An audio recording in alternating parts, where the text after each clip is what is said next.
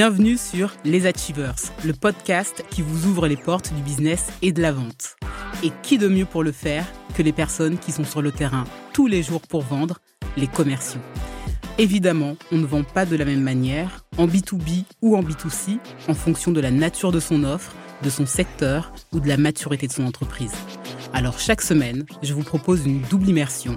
Je reçois une personne qui nous expliquera son marché et sa réalité de la vente. Je suis Audrey Pétrault, consultante en développement commercial et toujours sur le terrain. Je vous souhaite une très bonne écoute et je vous dis à tout de suite.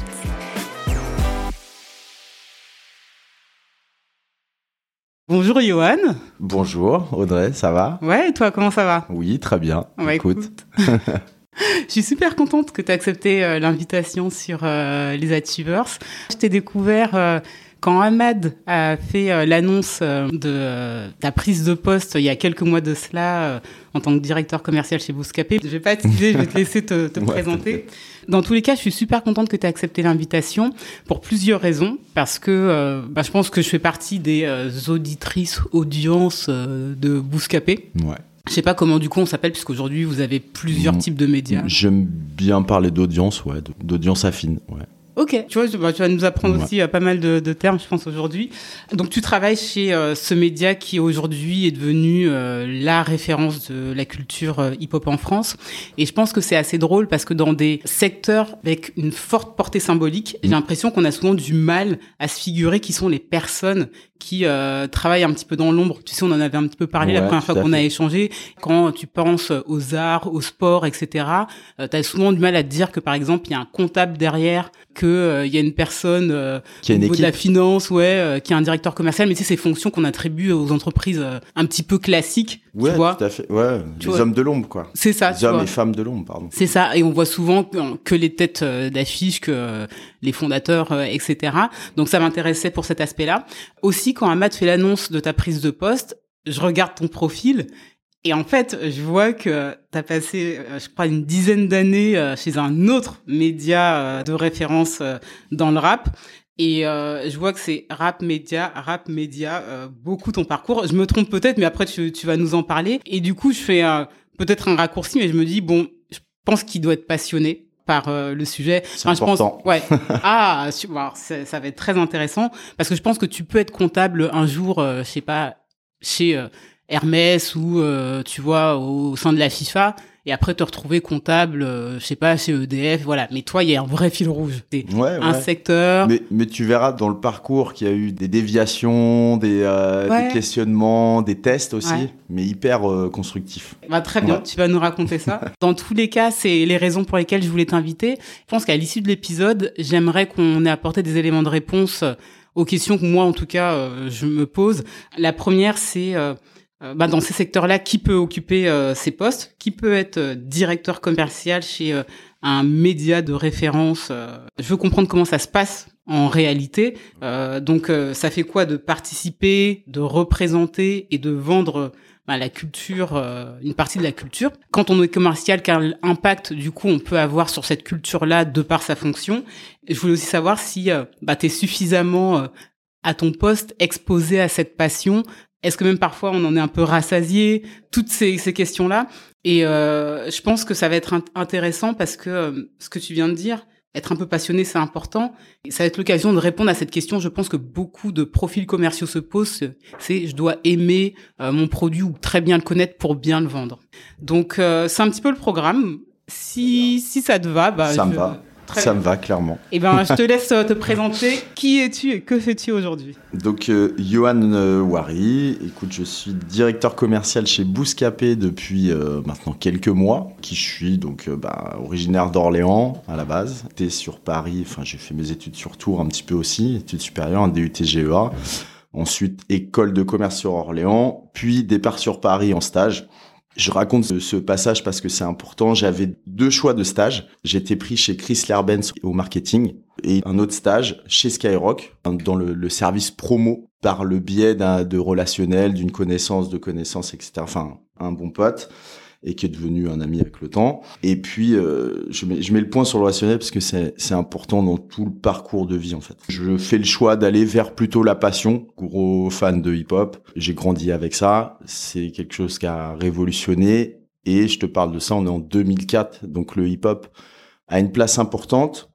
Euh, mais euh, on reste toujours sur quelque chose d'assez niche, ou en tout cas avec pas mal de, de d'a priori, et cetera. Mais à l'époque, Skyrock a quoi, déjà huit ans? Ouais, ouais, facilement. On est dans les belles années aussi. Il n'y a pas eu encore Urban Peace, concert Stade de France, et cetera. J'ai connu ça. Mais moi, je rentre sur la partie promo. Je fais six mois de stage. Ça se passe très bien avec euh, et mon maître de stage qui est devenu euh, un ami euh, de plus de quinze ans euh, aujourd'hui. Et... Euh, que j'ai recroisé plusieurs fois dans mon parcours professionnel, forcément, et cetera. Voilà, ouais. Il y a toujours des, des connexions. Et ce qui est intéressant, c'est que je rencontre le directeur commercial à l'époque de Skyblog.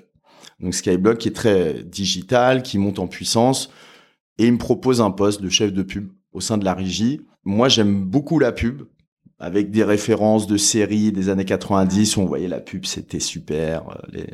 Il y avait, il y avait plein de points positifs, et j'aime bien le côté créatif. Et puis, je suis de, d'une époque où il y avait aussi cette émission que tu as peut-être connue, Culture Pub. Oui. Où on mettait en avant la créativité et on s'apercevait, enfin, on est, c'était cette première génération qui grandissait avec la pub et avec de la créativité dans la pub. Enfin, voilà, c'était hyper intéressant. Euh, mais très génération télé. Puis, on sort de la bulle Internet à ce moment-là et Skyblog prend très bien. Je suis chef de pub sur le secteur entertainment, ciné, D V D, jeux vidéo. Et je commence en connaissant très peu le digital, mais j'apprends au fur et à mesure, en fait, tous les jours.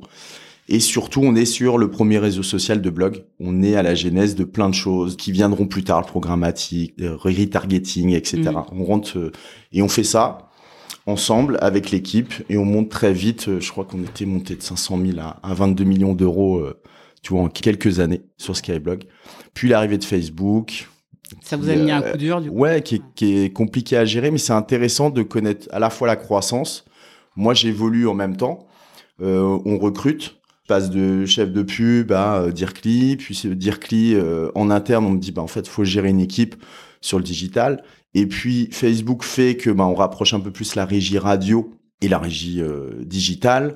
Je prends un poste pour gérer à la fois, euh, on va dire. Euh, Le, la partie entertainment globale, radio, digitale, mais aussi avec un spectre plus large qui va aller vers, on commence déjà les opérations spéciales, il y avait déjà une très bonne équipe, mais tout se modifie et je profite, on va dire, un petit peu de l'opportunité qui se fait naturellement et je prends le poste de, de dire commercial O P S. Ok, c'est quoi les opérations spéciales ? Les opérations spéciales, c'est euh, tout ce qui va être hors euh, spectre de la pub classique. Euh, tu connais les spots en radio, tu connais les bannières, ce qu'on appelle le display en digital. Et bien là, dès qu'on était sur, voilà, je veux faire une intégration à l'antenne avec Diffoul, avec autre, je veux quelque chose avec une page dédiée sur le digital qui va parler de mon film, qui va parler de cette chaussure. Je voudrais inviter des auditeurs, je voudrais inviter des, euh, des Skynotes, et cetera. Voilà, on travaillait. Dès qu'on sortait des, son- des, des sentiers classiques, on rentre dans de l'opération spéciale. Et puis, l'opération spéciale, avec le temps, est passée euh, sur le terme euh, brand content, création de contenu pour les marques. Mais en vérité, ça reste de l'opération spéciale. Et après, on, on évolue. Et, euh, et surtout, on... On, on transforme des idées aussi qui étaient, euh, qui étaient présentes et on les fait évoluer avec les usages. Parce que la, la priorité, c'est aussi les, les usages, de comprendre les usages, l'évolution et de, et de jouer avec ça, on va dire. L'histoire se termine chez Skyrock et je passe dans une toute autre régie. Je rejoins mon ancien D G qui était chez Page Jaune, rien à voir, tu vois. Mais au sein de Page Jaune, il y a une régie qui s'appelle Horizon Média, qui est très digitale. Et moi, je, j'avais besoin aussi de, de continuer sur le digital. Je trouvais ça intéressant. Puis, je rejoins aussi une aventure humaine. Parce qu'avec mon D G, je sais qu'il y a une relation de confiance. À l'époque, Horizon Média gère, je crois, un peu plus de vingt-cinq sites en régie externe. Donc, on s'occupe d'eBay, de Fnac, euh, d'info-concerts, de ah plein ouais, de sites comptes, complètement ouais. différents, mais dont le cœur de métier reste, on va dire, l'e-commerce. Et, euh, mais qui souhaitent aussi attirer des, euh, des annonceurs pour faire de l'opération spéciale. Je prends un exemple, eBay veut mettre en avant des, des opérations brand content. Moi, je vais chercher des annonceurs et leur proposer, par exemple, des ventes privées avec euh, telle personnalité on ne parlait pas d'influenceurs encore à l'époque, pour faire une vente privée des meilleurs choix, sélection de telle personnalité. D'accord. Sur eBay pendant vingt-quatre heures avec des promotions exclusives, et cetera. Ça veut dire que tu avais un pool et tu étais en contact permanent avec des gens qui étaient un peu influents, en fait. Tout à fait. On, on allait chercher, en fait, surtout les gens du moment ou par des personnalités ou sinon, parfois par des fonctionnalités. Parce que, au même moment, tu as la montée en, en, en flèche du mobile. Il euh, y a pas mal de choses aussi qu'on faisait en digital, techniquement, qui étaient plus possibles parce que tu faisais plus de JavaScript, et cetera, du Flash. Tu pouvais plus faire ce que tu voulais en digital parce qu'il y avait des normes. Donc voilà, tu t'adaptes aux normes légales, tu t'adaptes aussi à, aux usages qui sont de plus en plus mobiles et tu construis avec ça. On construisait, on avait Mappy aussi en commercialisation, on faisait des, des chasses au trésor sur Mappy. Voilà, on, on, on comprend l'usage pour ensuite proposer des, euh, des concepts. Un an et demi de ça, très intéressant, mais je suis pas assez passionné par le par tout ça. Par le secteur. Par le secteur. Mes clients annonceurs, euh, c'est, c'est hyper intéressant parce que tu, re, tu tu fais de l'empathie, tu comprends. Moi, j'aime beaucoup comprendre les, les problématiques des, des marques pour essayer de les amener sur la bonne réponse, le bon concept, et cetera. Donc ça, c'est, ça reste toujours quelque chose qui me passionne. Mais à un moment donné, t'as pas non plus, en tant que régie externe, j'avais pas un lien direct au quotidien avec tous ces éditeurs, tu défends pas une, une entité. Une, une c'est, marque, ouais. C'est, c'est assez complexe. Et puis surtout, j'ai l'opportunité de rencontrer des social media managers, qui s'appelaient pas vraiment comme ça à l'époque, avec un, un, un collègue, ami que je connaissais depuis longtemps, qui était mon directeur co chez, chez Skyrock. On décide de monter notre propre structure à l'époque où on voit des grosses communautés Facebook qui sont sur plusieurs thématiques, qui ont des millions de, d'abonnés.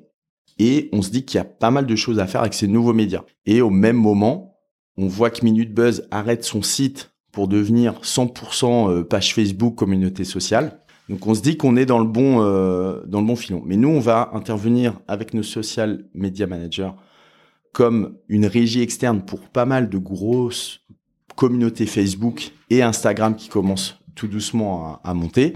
Et on va commercialiser des opérations d'amplification de brand content au sein de ces euh, au sein de ces, ces pages et de ces nouveaux médias. Type d'exemple, des médias reconnus sur Facebook autour du foot, t'as l'équipe, euh, peut-être R M C Sport à l'époque. Sauf que, à côté de ça, t'as énormément de pages comme La beauté du football ou d'autres qui sont construits avec le temps, avec une nouvelle patte, euh, on va dire éditoriale, euh, des médias émergents avec des grosses communautés, un ton différent, mais aussi ils ont besoin de vivre et d'avoir un business model parce que monter une communauté Facebook, c'est beau, mais maintenant, comment je, je vis, comment je, je paie aussi les équipes, tu vois, une année, deux ans, c'est bien, mais à un moment donné, t'as aussi besoin, le nerf de la guerre reste le, le modèle économique. Euh, ça se passe très bien, on commence à faire pas mal d'opérations d'amplification, on propose soit de la création de contenu sur ces pages adaptées, soit de l'amplification de bandes-annonces, euh, tu vois, parce que je, on croyait déjà beaucoup au fait que quand une communauté ou une page ou un, un nouveau média référence, je vais prendre l'exemple d'un film, une bande-annonce, t'as un côté bouche à oreille, caution, plus fort que lorsque tu fais de la pub classique en disant « Regardez la dernière bande-annonce de... » Et tout est très lisse et c'est super, ok. Mais euh, je pense que tout à chacun a besoin de ce côté euh, bouche à oreille, référencement. Et donc, la caution marque média devient aussi importante. On fait ça pendant à peu près deux ans. Et à un moment donné, et ça fonctionne plutôt bien, mais euh, moi, j'ai, j'ai plein de questionnements. Ça fait pas mal d'années que je fais, je fais ce métier-là. Et à un moment donné, je commence à être, euh, comment dire, à, à, tourner ex- en rond. à tourner en rond et à exploser par rapport au modèle économique qu'on veut avoir, et cetera. Et bref, je fais le pas, je vois mon associé, on en discute ensemble et on, lui décide de continuer et moi, je décide de faire un stop. Mais il y a plein d'enjeux aussi qui rentrent euh, autour de questionnements, de vie et tout. Ça faisait pas mal d'années que j'étais rentré dans, dans ce milieu-là. Et à un moment donné, je fais le choix, qui est peut-être un, un peu euh, violent, mais de partir et surtout de voir ce que je veux faire après. Parce que j'ai toujours pensé qu'une... Enfin, j'ai été dans cette éducation-là que tu peux avoir plusieurs vies dans une seule vie. Mmh, mmh. Vie professionnelle, pardon. Et du jour au lendemain, je pars. On fait bien les choses quand même. Et au bout de quelques... Même pas deux mois, je commence à tourner en rond. je me pose la question de revenir sur le marché, oui, mais comment? Parce que j'ai connu que ce type de métier. Et au final, il faut écouter les signes. En parlant avec ma famille, euh, mes cousins, et cetera, qui ont eu une boîte dans le, dans le B T P, ils me disent, voilà, nous, euh, on a besoin de monde sur, euh, sur le terrain. On a de plus en plus de, de chantiers dans, dans Paris, des, euh, des belles galeries, des restaurants à, à rénover. Leur société, elle a plus de dix ans. Mon père, il est, il est associé avec eux. Et je leur dis, bah, écoutez, euh, moi, je, je suis des projets. Je suis pas technique, mais je vais euh, suivre un projet. C'est en fait l'analogie de, de faire du, du, du bâtiment ou construire une galerie, re, rénover une galerie d'art euh, versus euh, vendre un projet, le construire euh, en publicité, une opération spéciale en plus ou brand content qui va demander à parfois aller chercher des prestats que tu connais pas ou peu et t'intéresser, et cetera. Je dis, moi, je sais gérer un projet, je sais faire des rétro-planning, je sais euh, parler aux équipes. Et puis, j'ai un peu ce côté caméléon à pouvoir parler à la fois avec euh, les mecs du terrain. Et les décideurs euh, un peu haut placés. Euh... Voilà, tout et... ce qui est architecte, client, et cetera. Mais alors, du coup, tu fais ce move-là. Ouais. Est-ce que c'est un move que tu aurais fait si, si ça avait été hors famille? Je l'aurais pas fait naturellement comme ça. Parce que pour tout te dire, le, j'ai même lancé en parallèle, par équivalence de diplôme, j'avais obtenu une, une carte de transaction immobilière. Ah bon? Ouais. Et, euh, et au final, euh, cette carte de transaction immobilière, je me suis dit, c'est un truc que je garde parce que j'avais pas mal de relationnels en famille sur des entrepôts logistiques. Moi, je suis d'Orléans et c'est très logistique. Oui, c'est vrai, ouais. Et ce qui fait qu'on se dit avec mon père, gardons ce truc-là. Parce qu'avec notre relationnel, mon père avait une, une société de transport et du coup euh, faisait pas mal de logistique et il gardait toujours un pied dedans. C'est quelqu'un d'assez curieux. C'est une bonne école hein, pour moi. Il revient souvent dans mes propos, mais... Dans le propos de, d'énormément d'invités, hein, ouais, les, bah, les familles. Hein. De toute façon, c'est un peu la, l'A D N ouais, euh, ouais, tu de vois, tout le monde, de, ouais. de tous. Mais euh, quand tu as un bon exemple, ouais. Après, ça... Il faut faire attention aussi de pas essayer de faire du copier-coller, mais, mais l'idée, c'est que on s'ouvre quand même cette porte-là. Mmh. Et en parallèle, de temps en temps, on fait des petites actions de transactions immobilières, on met en relation, et cetera. Et je découvre aussi ce milieu-là, mais qui reste de la vente. En fait. Hyper intéressant. Ouais. Je fais le métier B T P, ça me donne plein d'idées pour après. Parce que je pense à la reconversion, j'ai toujours pensé à ça dans la publicité. Rester jusqu'à maintenant, en plus avec le, le changement retraite, soixante-quatre, soixante-sept, soixante-huit ans. On y pense. Jusqu'à soixante-huit ans, tu vois, dans la pub. Je me dis, mais en fait, à soixante ans dans la pub, soit t'es boss, soit tu, tu fais un peu tâche, quoi. Parce que euh, malheureusement, il y a très peu de personnes dans la pub qui, euh, à part sur des, des hautes fonctions, sont encore présents. Donc, euh, c'est plein de petits enjeux. Mais... Ouais, mais c'est, un, mais c'est un vrai sujet, parce qu'en effet, je pense qu'en plus, tout ce qui est créativité est très lié euh, aux jeunes générations. Tout à fait. Parce qu'il y a, il y a la créativité, elle est liée aussi à la passion, à la curiosité. Mm. Et il y a une chose que moi, je, je garde, c'est que je, j'essaie de garder cette curiosité. Je trouve ça hyper important parce que c'est curiosité veut dire aussi s'intéresser aux, aux gens, aux nouvelles générations. Et c'est hyper important pour, euh, je reviens aux usages, comprendre les usages, et cetera. Et, et parfois, quand tu vieillis, tu as tendance à perdre un peu cette curiosité. Tu as une expérience, tu as une expertise sur plein de sujets, mais tu as aussi ce manque de curiosité parce que peut-être manque de temps, parce que peut-être aussi que c'est lié à... à la sagesse que tu prends, mais tu perds d'un côté, tu gagnes d'un côté, mais tu perds aussi de l'autre. Peut-être que tu as moins euh, cette envie aussi de comprendre. Mais ça, c'est une, ré- une réalité. Je dis pas que c'est général. Mais... Je pense que c'est une réalité. Et je pense que c'est, ça dépend vraiment des caractères euh, de chacun. Euh, et je pense qu'en effet, passer notamment... Euh, la trentaine, trente-cinq ans, on a établi un peu nos propres règles, ouais. Tu vois, on les a beaucoup, on a essayé de beaucoup s'adapter dans la vingtaine, puis passé trente ans, tu sais, t'as construit un petit peu ton nid, tu crées tes propres règles, t'as moins envie de déranger. Tu sais de plus en plus ce que tu veux pas aussi. Exactement, et euh, bah forcément ça laisse un peu moins de place à la curiosité, tu vois. C'est ça, je, je me disais, euh, donc pour revenir au, au, au parcours... que tout ça était intéressant, que le B T P, j'ai appris euh, très vite, heureusement dans un contexte aussi très, euh, comment dire, euh, serein et, et plein de bonnes intentions et tout, donc c'est, c'était idéal. Ça m'a donné des idées pour, pour euh, une reconversion, mais j'aime pas dire ça, mais pour plus pour la suite. J'aime bien me, essayer de me projeter un minimum, même si je vis beaucoup au, au jour le jour.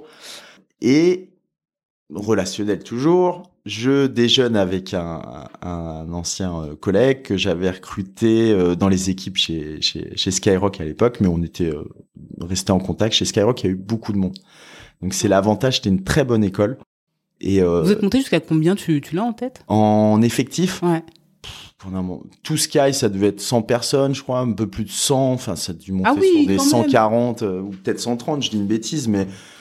Tu vois, c'était, on, on comptait même plus parce que comme on était en progression, notamment en digital, là je parlais au global, mais en digital ça allait très très vite. Mais on a aussi eu beaucoup de passages et des gens très brillants qui sont euh, tous ensuite euh, passés par différentes sociétés ou ont monté leur société, qui ont très très bien fonctionné et tout.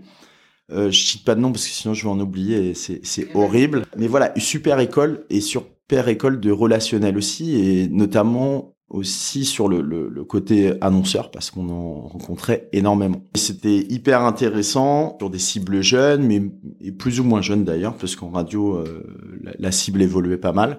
Et tout ça pour dire que donc je déjeune avec euh, Seb et autour d'une pizza, il me dit « Bon voilà, moi je suis chez Altice euh, Média, ils recrutent aux O P S Digit et on est en août deux mille dix-neuf. » Et il me dit, bah, passe un entretien, ça va le faire. Et surtout, il y a des possibilités d'évolution, et cetera. Je dis, je suis pas sûr de reprendre ce, ce secteur-là, mais pourquoi pas? Je connais quand même un, un minimum, mais je suis sorti du game, entre guillemets, pendant trois ans. Et bref, je passe l'entretien. Une semaine après, il me rappelle, euh, ce serait bien que vous veniez, mais vite. Donc, début septembre. Je dis ok, je, je vois avec madame, euh, choix de vie, qu'est-ce qu'on fait, machin. Elle me dit écoute, c'est toi qui vois, t'as toujours fait des, des, des plutôt bons choix et puis surtout elle me soutient à fond et ça c'est bien. Hyper important. Mmh. C'est hyper important d'avoir une structure où, où, familiale, euh, tu vois, ou proche qui te dit euh, fais. On n'est pas à la rue, l'important, tu vois, c'est un peu en dents de scie. Hein, le, le côté financier c'est c'est une chose, mais ça doit pas être le, le, le truc principal. Et je pense quand on entreprend, c'est C'est encore plus une, une question. Et donc, je choisis d'y aller. On est en septembre deux mille dix-neuf. Je pense que c'est le meilleur move que j'ai fait. Ah oui avant. À six mois du... Tu vois, six mois du Covid. Euh, j'ai fait le meilleur choix parce que c'est vrai que tout s'est arrêté. Il faut se remettre dans le contexte. Hein. Quand on, a, on est en deux mille vingt, euh, tout s'arrête. Bâtiment, et cetera. Et je, je me voyais, je me disais, mais si j'avais... était euh, je me je m'en serais sorti mais ça aurait été très très compliqué de tout gérer parce que l'aspect financier euh, en effet c'est dents de scie etc mais il faut quand même un strict minimum. On parle souvent de oui euh, je je veux faire de la reconversion, je veux tout ça, prends en compte l'aspect financier. Et c'est quand même la base, c'est pas que des choix perso, voilà, c'est hyper important. Bref, j'arrive chez Altice, ça se passe très bien. Je découvre euh, une, une structure qui est gigantesque avec énormément de marques médias, cent soixante-neuf comptes actifs euh, sur les réseaux sociaux. Et moi, je, je suis dans une équipe où on doit commercialiser avec des gros objectifs, euh, plein d'opérations spéciales, de brand, et cetera sur le sur le digital parce que c'est un groupe qui est très télé et radio et qui souhaite se digitaliser de plus en plus, donc euh, éditorialement parlant, mais aussi au niveau commerce. Donc, j'arrive là-bas et au bout d'un an, Je, j'avais pris un poste de, de dire clip pour, entre guillemets, me remettre aussi le pied à l'étrier, et cetera. Et euh, les changements, les réorganisations font que je passe directeur de publicité, euh, ouais, en même pas un an. Et, euh, et, j'ai, et après, je fais deux ans encore là-bas. Alors, dans le monde des médias, que je comprenne bien en termes de structure, là, tu as parlé de directeur de clientèle, directeur de publicité. Il y a un ordre hiérarchique. Euh, c'est quoi la différence entre les deux? Ouais, alors, l'ordre hiérarchique, si tu veux, tu rentres commercial égale chef de publicité. OK. Ils adorent mettre chef, directeur, et cetera. Mais Pour nos, nos, nos petits égos de Bac plus cinq. Exactement. mais, mais je pense que, voilà, parfois, c'est bien aussi de vulgariser un peu le discours. Ouais. Chef de publicité égale commercial. Ouais, chef okay. de publicité junior, senior, et cetera. Ensuite, tu passes sur un niveau quand tu as un peu plus, un peu plus de bouteilles, sur un, un poste de directeur de clientèle. Donc, tu es capable quand même de, de, de gérer un portefeuille un peu plus, un peu plus costaud, d'avoir aussi euh, la possibilité de, de faire des, des gros plans d'action, et cetera. On te demande un peu plus. Directeur de clientèle senior aussi, ça c'est un passage. Et puis après, tu peux arriver sur des postes de dire pub quand euh, ça existe. Euh, qui est juste avant le poste de directeur euh, commercial, on va dire, ou directeur commercial adjoint. Puis après, tu as le directeur commercial. Et souvent, au-dessus, tu as dans les grosses régies un directeur euh, général de, de la régie, de l'ensemble de la régie, puisque dans une régie commerciale de publicité, tu vas avoir bien sûr plusieurs structure de commerce. Un pôle, ça peut être organisé avec un pôle annonceur qui va avoir essentiellement les annonceurs en direct. Euh, le pôle agence qui va avoir essentiellement les agences médias, puisque les agences médias gèrent une grosse partie des budgets médias pour beaucoup d'annonceurs. Et puis, tu as souvent aussi, de plus en plus, cette cellule pôle brand content qui est, euh, un peu la cellule créative euh, intégrée ouais, aussi avec bien. le studio et euh, qui va permettre en interne de créer du contenu pour les marques au sein de tes médias. Donc, c'est, c'est un peu organisé comme ça. Il y a plein de postes dans une régie euh, sur lesquels euh, tu, tu peux être commercial, la fois sur de la pub classique, encore une fois, et puis euh, tu, tu peux vendre aussi du, du brand. Quand, ça dépend aussi de l'organisation du média, de la puissance du média. Et alors, euh, t'arrives comment chez Booska-P ? Eh bien, écoute, euh, Ahmad, euh, moi, je le connais, et F I F, euh, je les connaissais, qui sont les cofondateurs, je les connaissais depuis le début de Skyrock, ouais, de Skyrock parce ouais. qu'ils passaient dans les locaux, ils filmaient, et cetera. Donc, on a, on a toujours, euh, on s'est toujours très bien entendu, et on a suivi l'évolution. Après, moi, je suis sorti un peu de tout ça, je continuais à, à suivre ce qui, euh, ce qu'il faisait, et Ahmad décide l'année, en, bah, déjà en deux mille seize, je crois, il, il crée sa cellule Brand Content, et euh, en deux mille vingt-deux, il souhaite recruter un directeur commercial. Je crois qu'il voit pas mal de profils.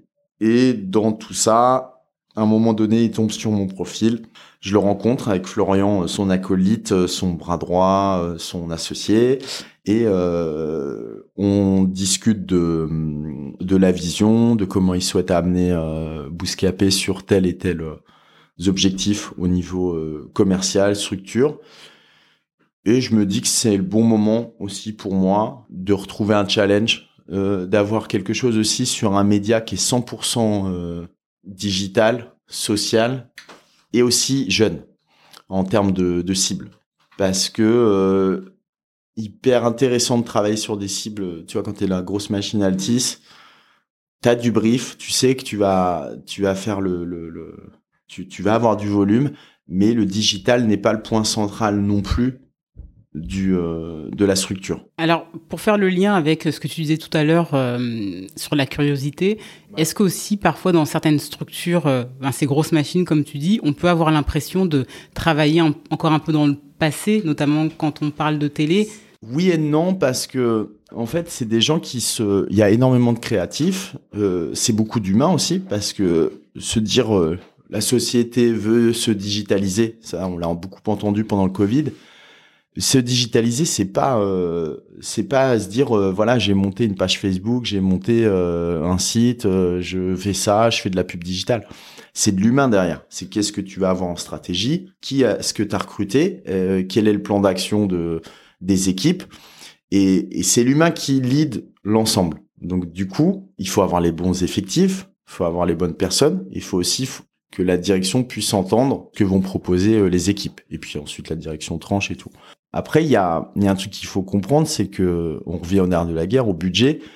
Lorsque tu es sur des, des, des grosses structures, dont le, je, je vais dire le terme, mais la vache à lait, ça reste quand même, tu vois, la radio et la télé, je pense, pour, pour Altice, c'est hyper important. Le digital est un levier de développement, mais tu peux pas non plus tout restructurer pour Bien dire sûr, je mets tout sur le digital. Bascule, ce serait du suicide. Ce serait un suicide. Ce serait aussi tirer une croix sur des médias qui fonctionnent très bien, que sont la télé et la radio. Moi, j'ai longtemps aussi travaillé en, en radio.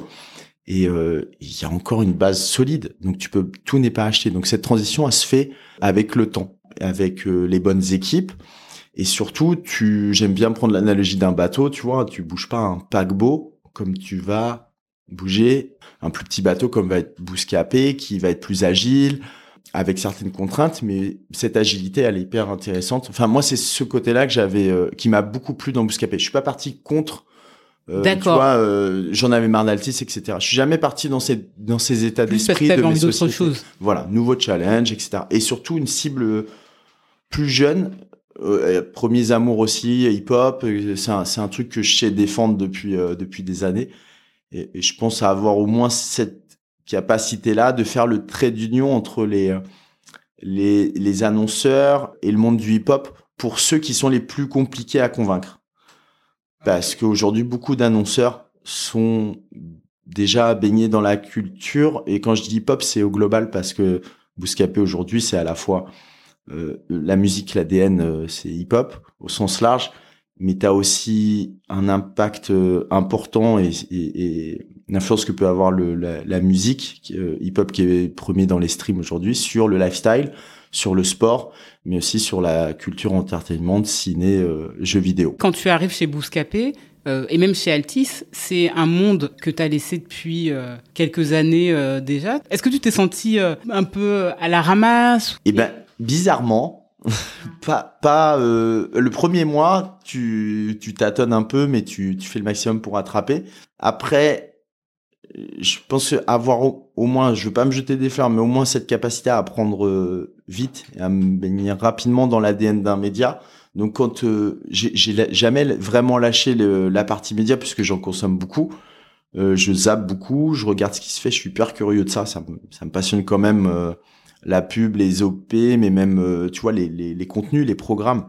Donc euh, je me plonge assez rapidement dedans. Et je me replonge aussi dans les euh, médias spécialisés de la pub pour voir, euh, par exemple, en brand content, tu as des, des magazines comme Stratégie, et cetera, ou des remises de prix qui sont hyper intéressantes, et tu vas voir ce qui se fait. En fait, tu fais une pige concurrentielle et une pige de, de ce qui se fait sur le marché. Et quand tu as compris ça, c'était pareil dans le bâtiment. Je fais la même chose. J'ai compris comment se faisaient les choses, quels étaient, quel était l'avenir, quels étaient les usages, les demandes.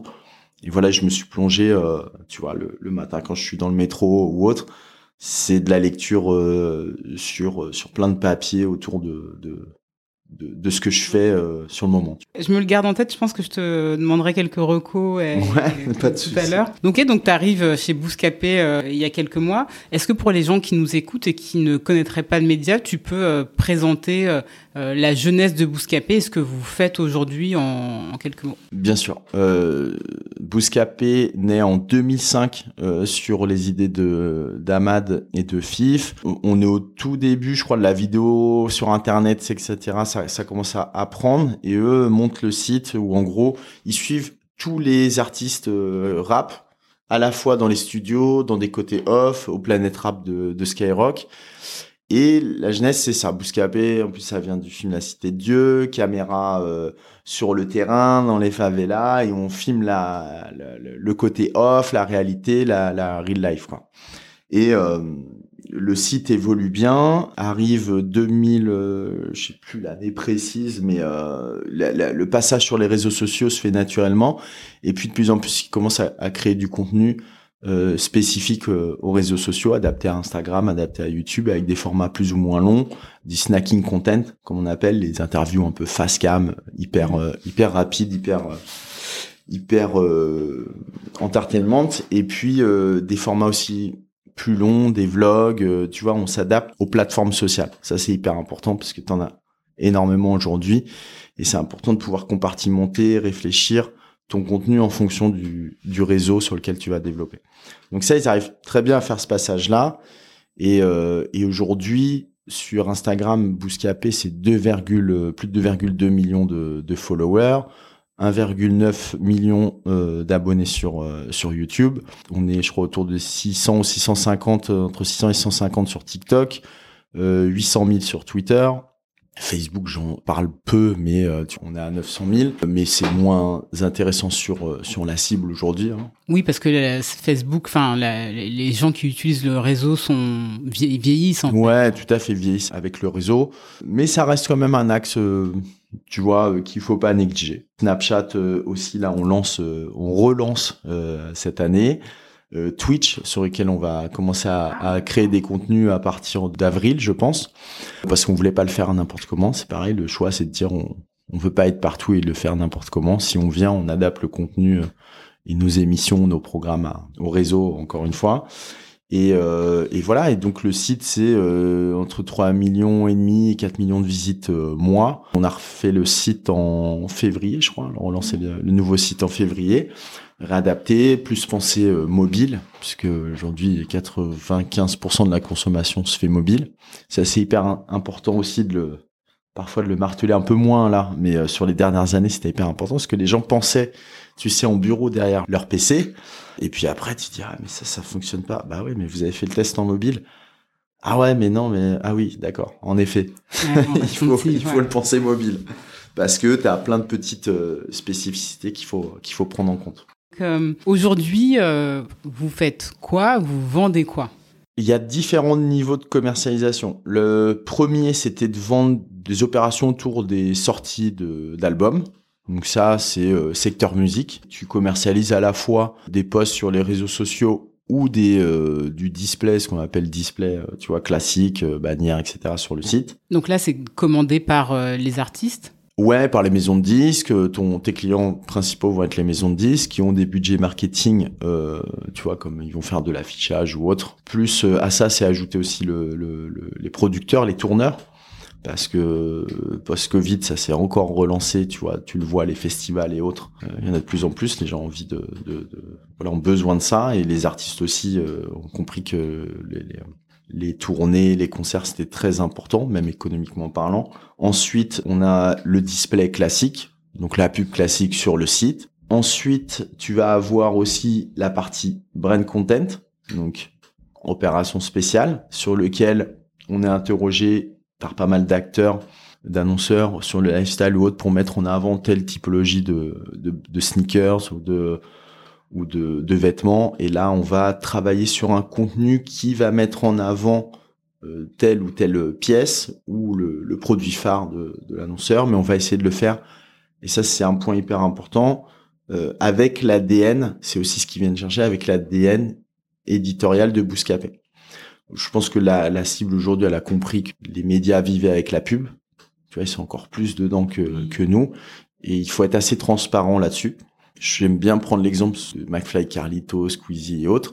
Ils commencent leurs vidéos en affichant pendant trente secondes, une minute, le partenaire payant de la vidéo, en disant, sans ce partenaire, on peut pas créer les contenus qu'on fait aujourd'hui.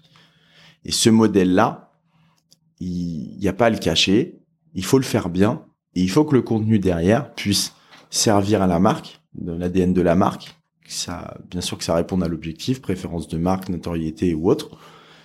Mais qu'en même temps, ce, tu, tu le pousses à des gens, donc il faut que ce soit aussi divertissant. En tout cas, que ça crée une émotion. Si c'est pas divertissant, ça pourrait être autre chose. Ça pourrait être engageant, ça peut être sociétal, ça peut être. En tout cas, il faut que ça suscite de l'émotion avec l'A D N que tu peux que tu peux amener de ton de ta caution marque média. On en parlait. Donc ça, c'est les, les principaux leviers de commercialisation, puisque brand content peut réunir plein plein plein de choses.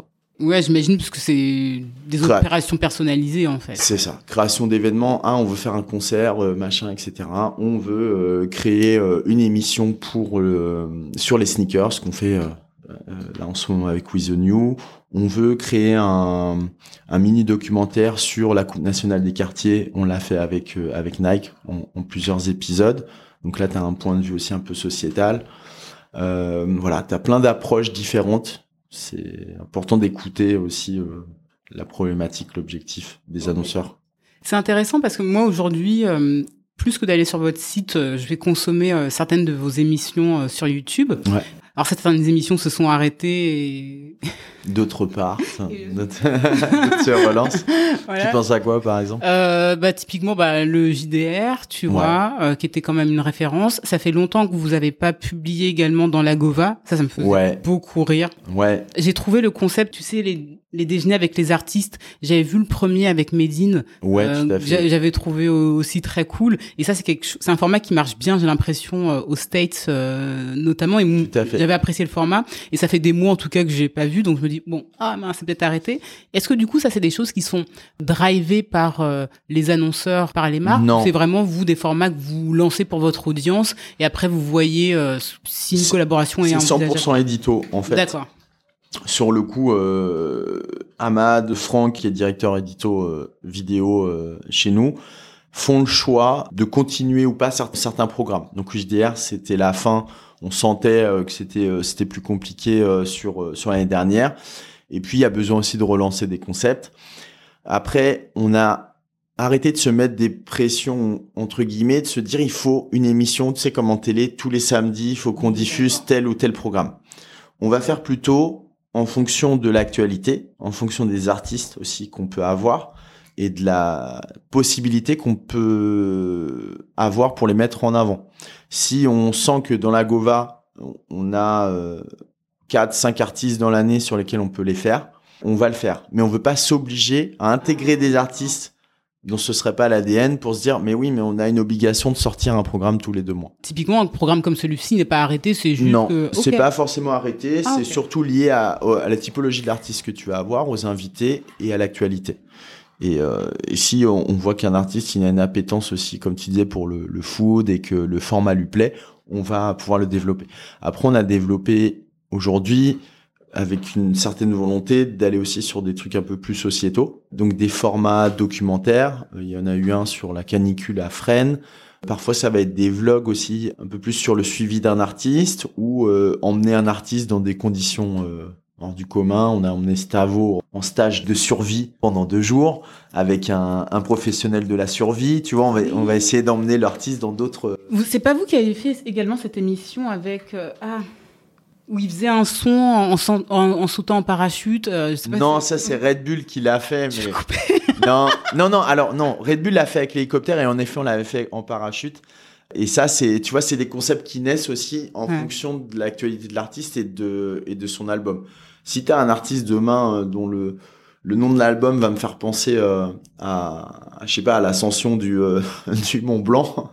Et ben, on, on côté édito, ils vont partir sur ce concept-là. Ils vont se dire, on va faire un blog, on va amener l'artiste faire cette ascension-là, tu vois, de telle date à telle date. Donc ça, voilà, c'est, c'est très lié à l'A D N de l'artiste, à son actu, et cetera. Toi, en tant que Diarco, t'as une influence sur euh, également l'édito, euh, tu participes un peu à ça? Moi, je parlerai jamais d'influence. On n'a jamais, euh, que ce soit dans tous les médias que j'ai travaillé, j'ai pas d'influence. Ce sera un grand mot de dire j'ai de l'influence sur l'édito. L'édito a toujours, moi, je respecte beaucoup ça, le, le fait qu'un média ait une équipe édito et des, des volontés et une ligne éditoriale propre.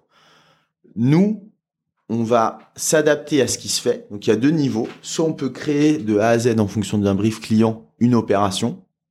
Soit on peut aussi intégrer l'annonceur dans du sponsoring d'émissions existantes parce qu'on se dit, voilà, en fait, il veut de la notoriété et au final, son A D N est très proche de telle émission, par exemple, dans la Gova.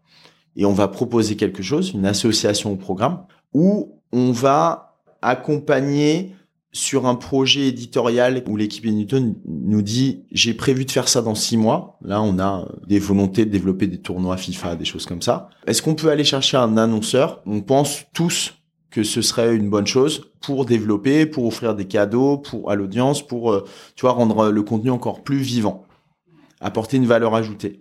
Et ça, c'est ce que j'appelle moi les projets push. Tu te dois en début d'année de dire « j'ai telle volonté ». Tu vois, on a...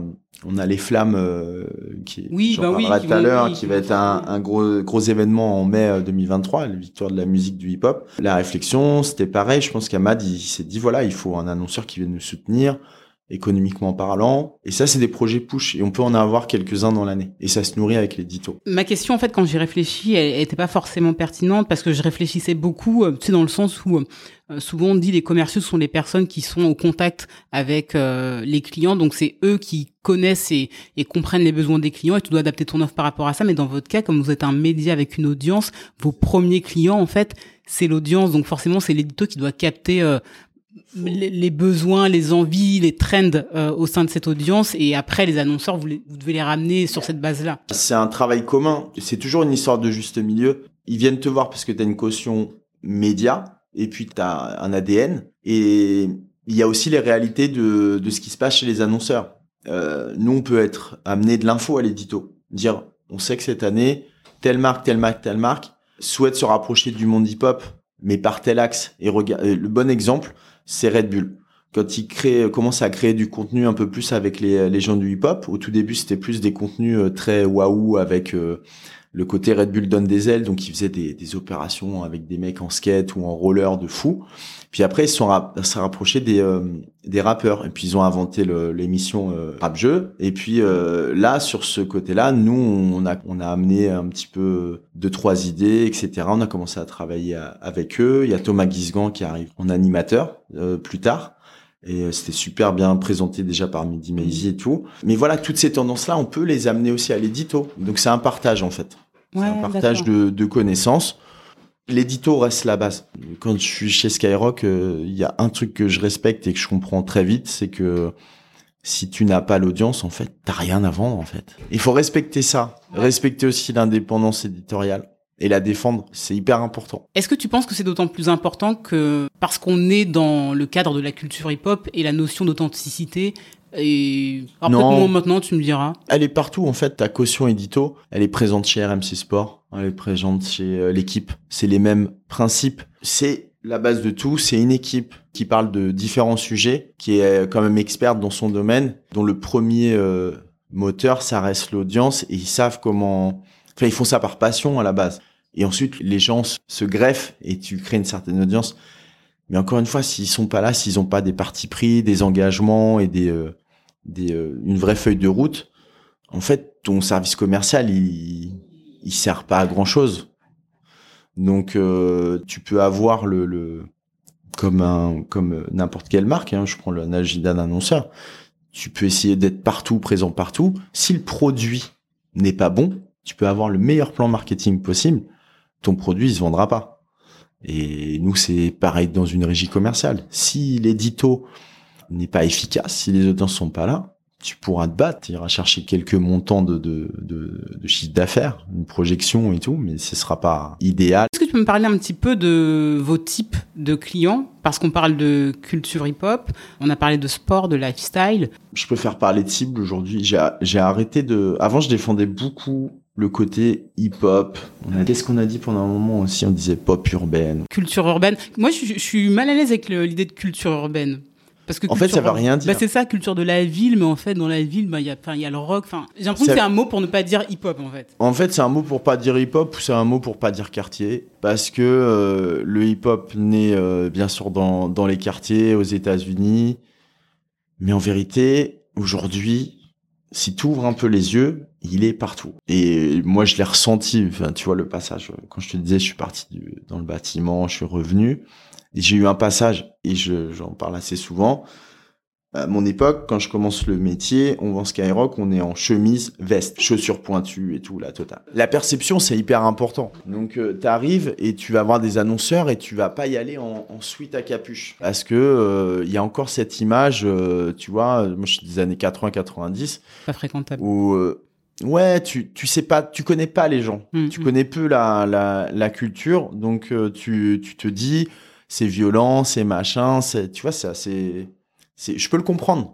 C'est un, c'est rebelle, tu vois, dans l'attitude, comme le rock à ses débuts, en fait. Tu joues sur la perception, puis c'est important aussi, t'as envie d'être crédible, donc c'était ça, les codes. Et puis, quand euh, je pars dans le bâtiment, je reviens, je fais un rendez-vous en agence, et là, mon contact arrive avec casquette et sweat à capuche. Il vient des quartiers new-yorkais, où euh, c'était les clips euh, années quatre-vingt-dix hip-hop, tu portais un sweat à capuche, bon, tu vois, t'a, t'avais pas l'image du gars sérieux, en fait.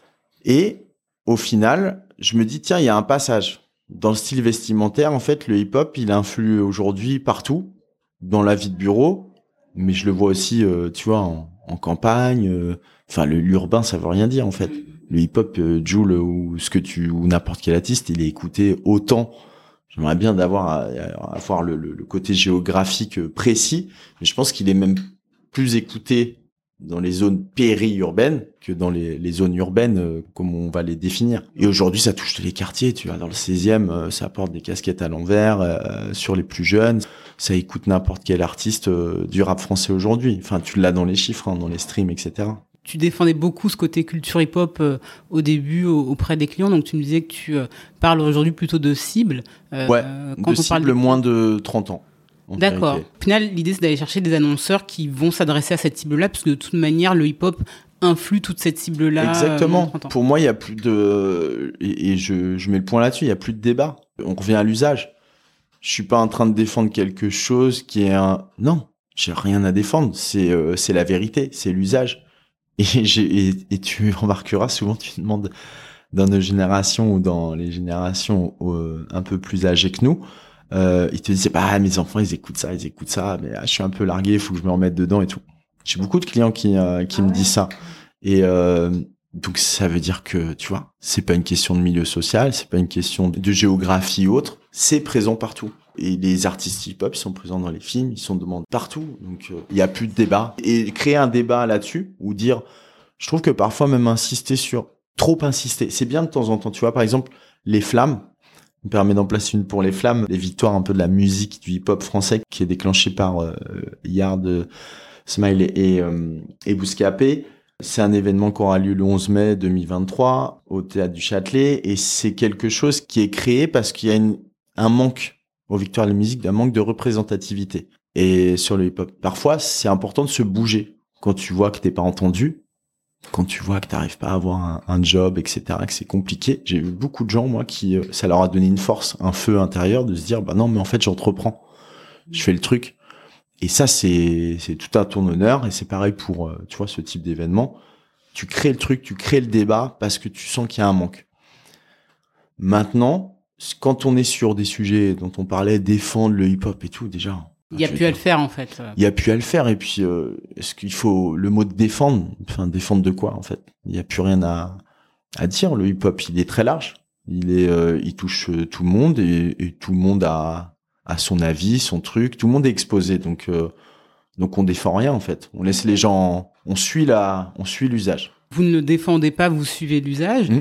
Est-ce qu'il y a, euh, cela dit, des annonceurs que, vous refuseriez de prendre, ou est-ce que ça vous est déjà arrivé de refuser des annonceurs parce que vous vous êtes dit, là, ça va pas du tout dans les, oui. enfin, dans l'édito, ça correspond pas du tout à notre cible? Oui, alors ça, c'est plus un choix éditorial. Moi, je, tu m'écouterais, je dirais, c'est un challenge. Même un annonceur, tu sais, avec une, euh, tu vois, le bitcoin ou machin, ou tu vois, des secteurs qui peuvent être un peu, tu te dis, mais euh, pour parler sur les plus jeunes, moi, je le prends comme un challenge. J'essaie toujours de voir le, le verre à moitié plein, donc je me dirais, non, non, mais on peut les amener à communiquer de telle façon et de le faire comprendre à la fois l'édito, parce qu'il y a une vente interne, et à la fois euh, à l'annonceur. Mais chez nous, Amadou a décidé, je crois c'était l'année dernière, d'arrêter tout ce qui était paris sportif.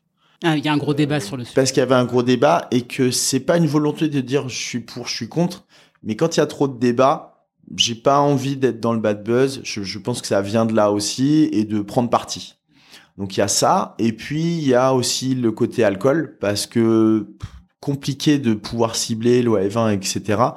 Donc, à un moment donné, tu blacklistes et tu fais, euh, si on le fait, on va le faire du, je veux dire, si, s'ils organisent tel ou tel événement et que ça a des velléités euh, positives, bon, bah, on va le faire. Mais, euh, mais typiquement, tu vois, je vois mal euh, des annonceurs alcooliers, euh, en gros, en grosse bannière sur le site, tu vois, sur une cible jeune, c'est pas top, quoi. C'est pas, c'est pas fou. Mais, euh, faut jamais se fermer à l'idée. Parfois, tu peux avoir des bonnes surprises. Euh, ces, ces alcooliers peuvent avoir aussi, euh, tu vois, euh, déclenché, je sais pas, un événement euh, hyper euh, sociétal, euh, caritatif, et cetera. Et là, tu peux pas dire euh, non, je je travaille pas pour eux, tu vois. Ça dépend encore une fois du, du contexte.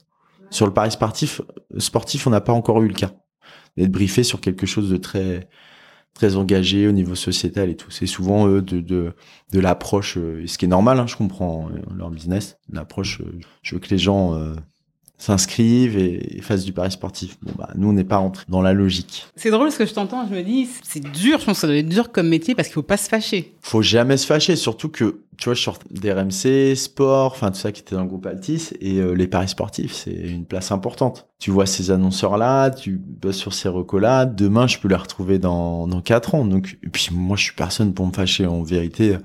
C'est, c'est compliqué. Je parle de, de, de, de moi, de ma position, parce qu'on est toujours amené à, à évoluer, et puis on a ce relationnel, et les gens t'associent euh, aussi euh, ta faculté à, à travailler, à être efficace, peu importe la société dans laquelle tu vas, tu, tu portes ce bagage-là. Mais se fâcher, non, il n'y a pas de raison de se fâcher. Pas sur ces sujets-là, en tout cas. Il y a d'autres choses beaucoup plus importantes. T'as une vraie approche long terme, relationnelle.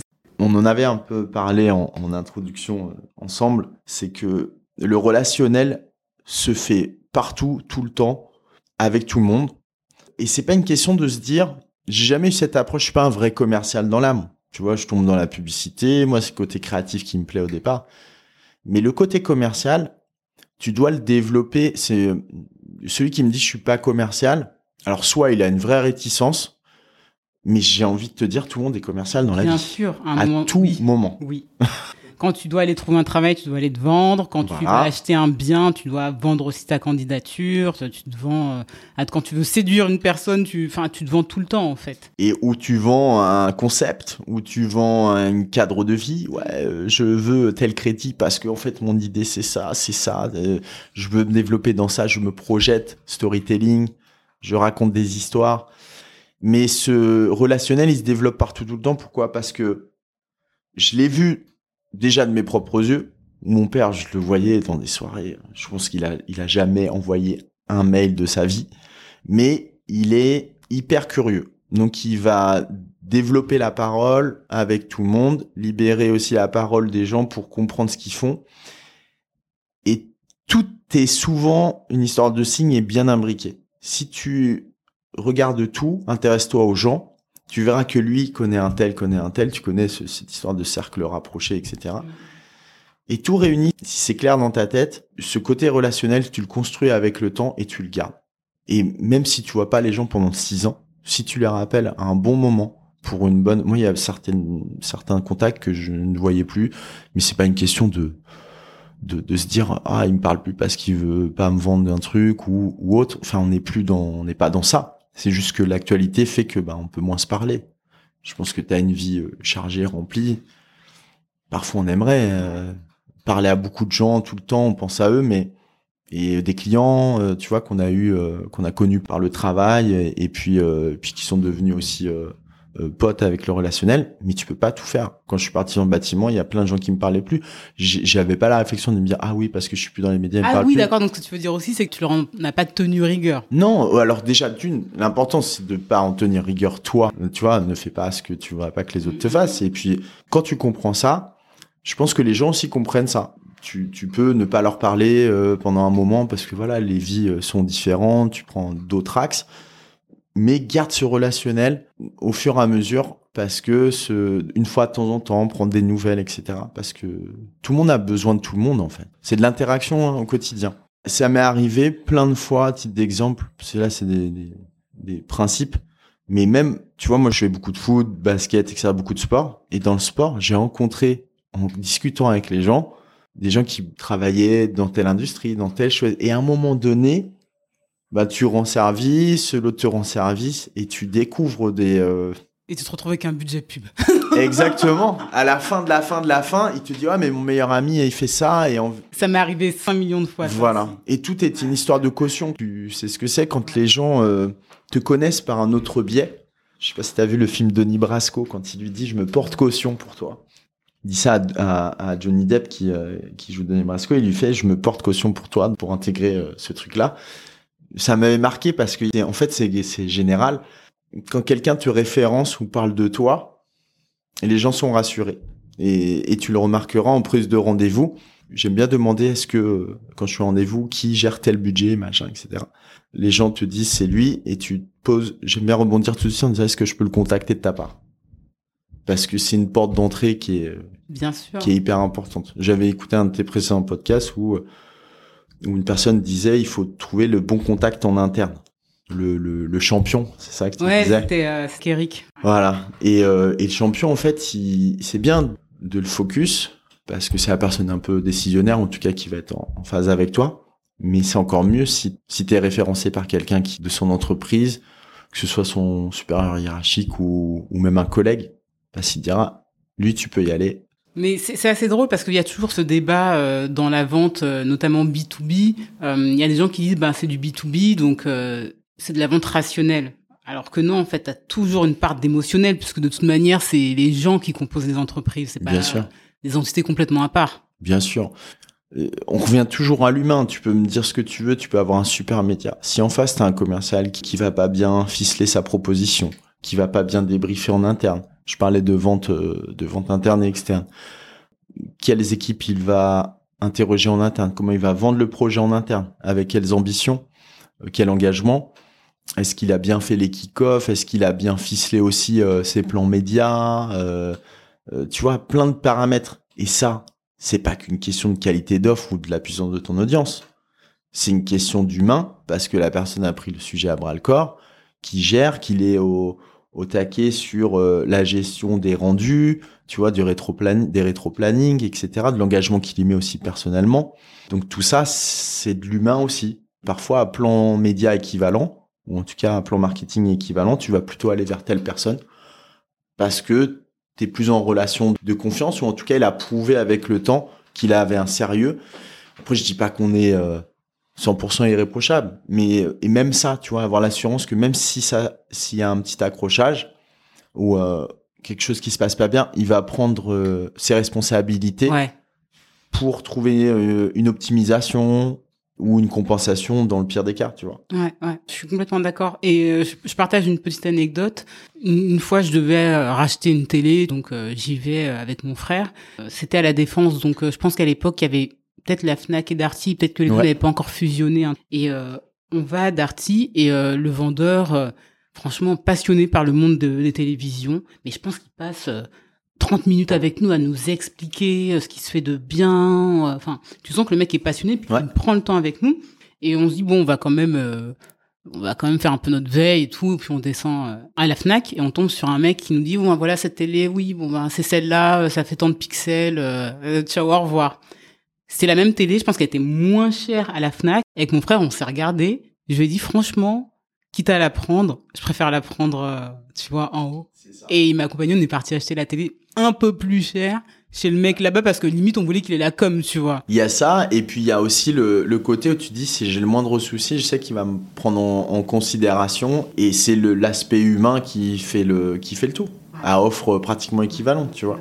Et, mais c'est assez drôle parce que là, depuis que j'ai commencé les enregistrements, c'est un, une chose qui revient souvent chez tous les commerciaux et ça me fait plaisir parce que aussi c'est un des objectifs, c'est que les gens comprennent qui il y a derrière, c'est la, l'importance des valeurs. Ouais. Et, et pourtant, tu vois, je vais essayer de me replacer euh, sur le, le côté euh, plus jeune. Euh, j'ai pas tout oublié encore, heureusement.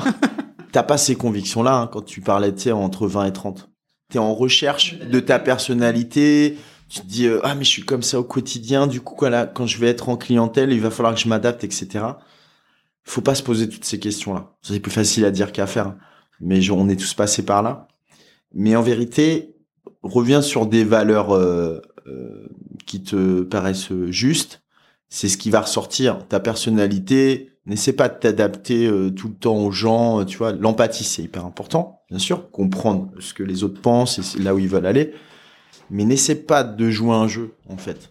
Recentre-toi sur tes valeurs. Tu es ce que t'es. Et, et par contre, les valeurs positives, mets-les en avant. C'est ce que voudront voir les gens.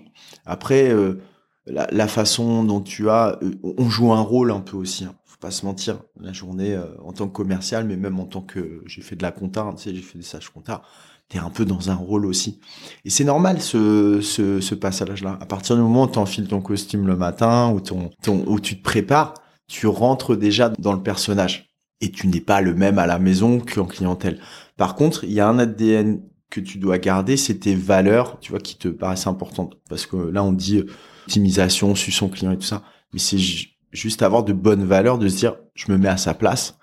Lui, il voudrait avoir tel élément de réponse. Je me mets à la place de, de toi quand tu... Euh, si je suis vendeur de la télé dont tu parles, il voudrait avoir des conseils. Il voudrait aussi avoir quelqu'un qui puisse lui répondre si elle a des problèmes, machin, et cetera.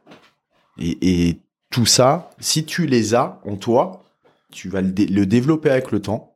C'est important, je, moi je le vois sur le long terme, à la fois personnellement et professionnellement parlant. Tous se, se croisent, tu croises toujours les gens, le bouche à oreille, tu ne le maîtrises pas, mais il est hyper important. On ne se rend pas compte. Chacun parle de tout le monde tout le temps. Et si tu gardes ce truc-là, sur le long terme, tu seras en, normalement récompensé. Après, les degrés de récompense, ça, c'est, c'est encore autre chose. Hein. Faut, je pense qu'il ne faut pas trop y penser, euh, en effet. Chacun son parcours de ouais, vie. Exactement. Juste pour clôturer l'aspect euh, business model euh, oui. de la régie euh, publicitaire euh, et euh, de Booska-P en particulier, pour toi, quels sont les enjeux du marché, les défis auxquels vous faites face en tant que régie euh, à l'heure actuelle? C'est assez large parce que les défis... T'en as à peu près euh, tous les trimestres. Pour moi, le défi principal, je l'ai vu avec l'évolution des usages, c'est la volatilité des audiences. C'est-à-dire que, tu, tu vois, on parlait de Facebook. Normalement, à T F un, tu vois, les médias historiques ou R M C, c'est trente ans de vie, euh, tu vois, ça bouge pas. Les audiences, c'est à peu près petit, euh, des petits soucis de temps en temps, mais c'est, c'est assez stable. Skyrock, c'est assez stable depuis des années. Sur d'autres médias, je parlais de Minute Buzz tout à l'heure, c'est un bon exemple. Ils ont des trop grosses communautés sur les réseaux sociaux, mais ils sont aussi dépendants des réseaux sociaux. Donc, euh, t'es aussi dépendant des algorithmes des réseaux sociaux et puis des tendances et des usages des réseaux sociaux. Si t'as tout misé sur Facebook, bah aujourd'hui Facebook, euh, tu fais comment? Alors, c'est bien si t'as une certaine typologie de cible, mais si Booska-P n'avait que Facebook, aujourd'hui, la cible jeune ne les verrait pas. Donc, tu dois être tout le temps en veille. Les tendances vont très vite, comme en musique.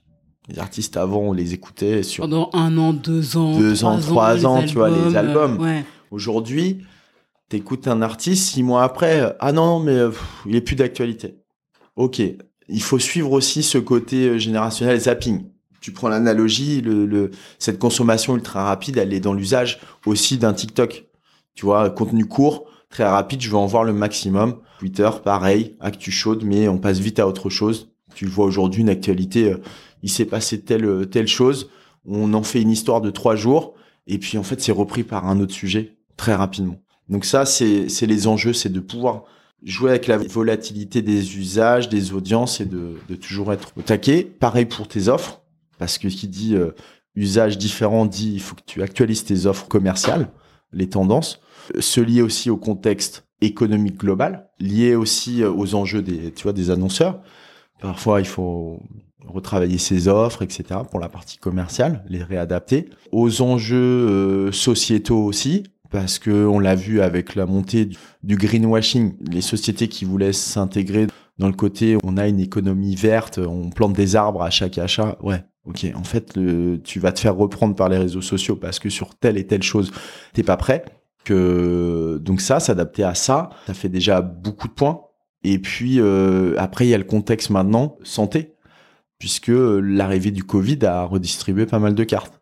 Quand j'étais chez Altice au moment du Covid, on nous dit « ouais, il faut digitaliser les offres ».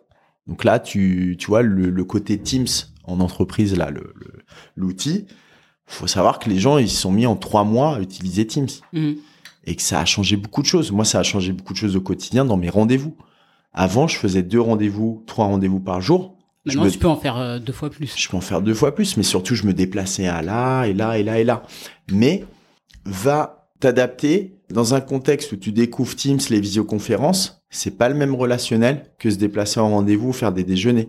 J'ai l'impression parfois quand je vais faire des déjeuners avec des clients, je pense que sur la nouvelle génération, ils sont pas hyper au fait de tout ça. Ils se disent t'es un peu un dinosaure, euh, comme moi je devais voir mes parents euh, euh, ou un, un père, euh, tu vois, aller au restaurant, euh, le dîner qui dure trois heures, enfin le déjeuner. Alors ça c'est super intéressant ce que tu dis. Moi je trouve que la vente en vidéo me semble beaucoup plus transactionnel. T'as pas ce côté informel de ouais, on a discuté à la machine à café, il s'est passé ça entre le moment où on a commencé à vraiment parler de business et euh, exactement. Et tout à ça.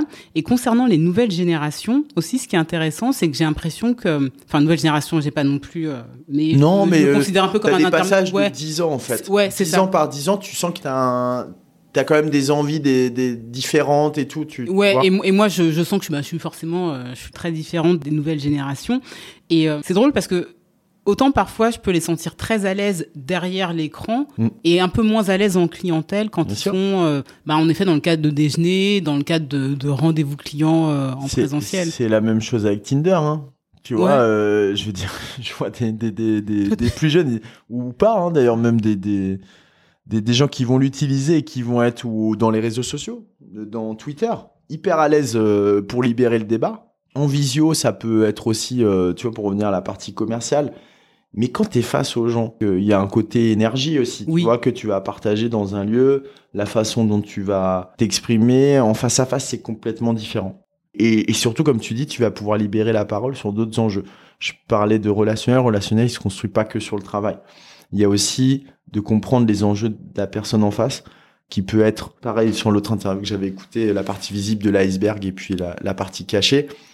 Les gens vont te donner des signes à la façon dont ils vont te regarder et s'exprimer. Tu vas en, en comprendre autre chose. Alors qu'en visio, tout le monde a envie d'aller très vite. Oui.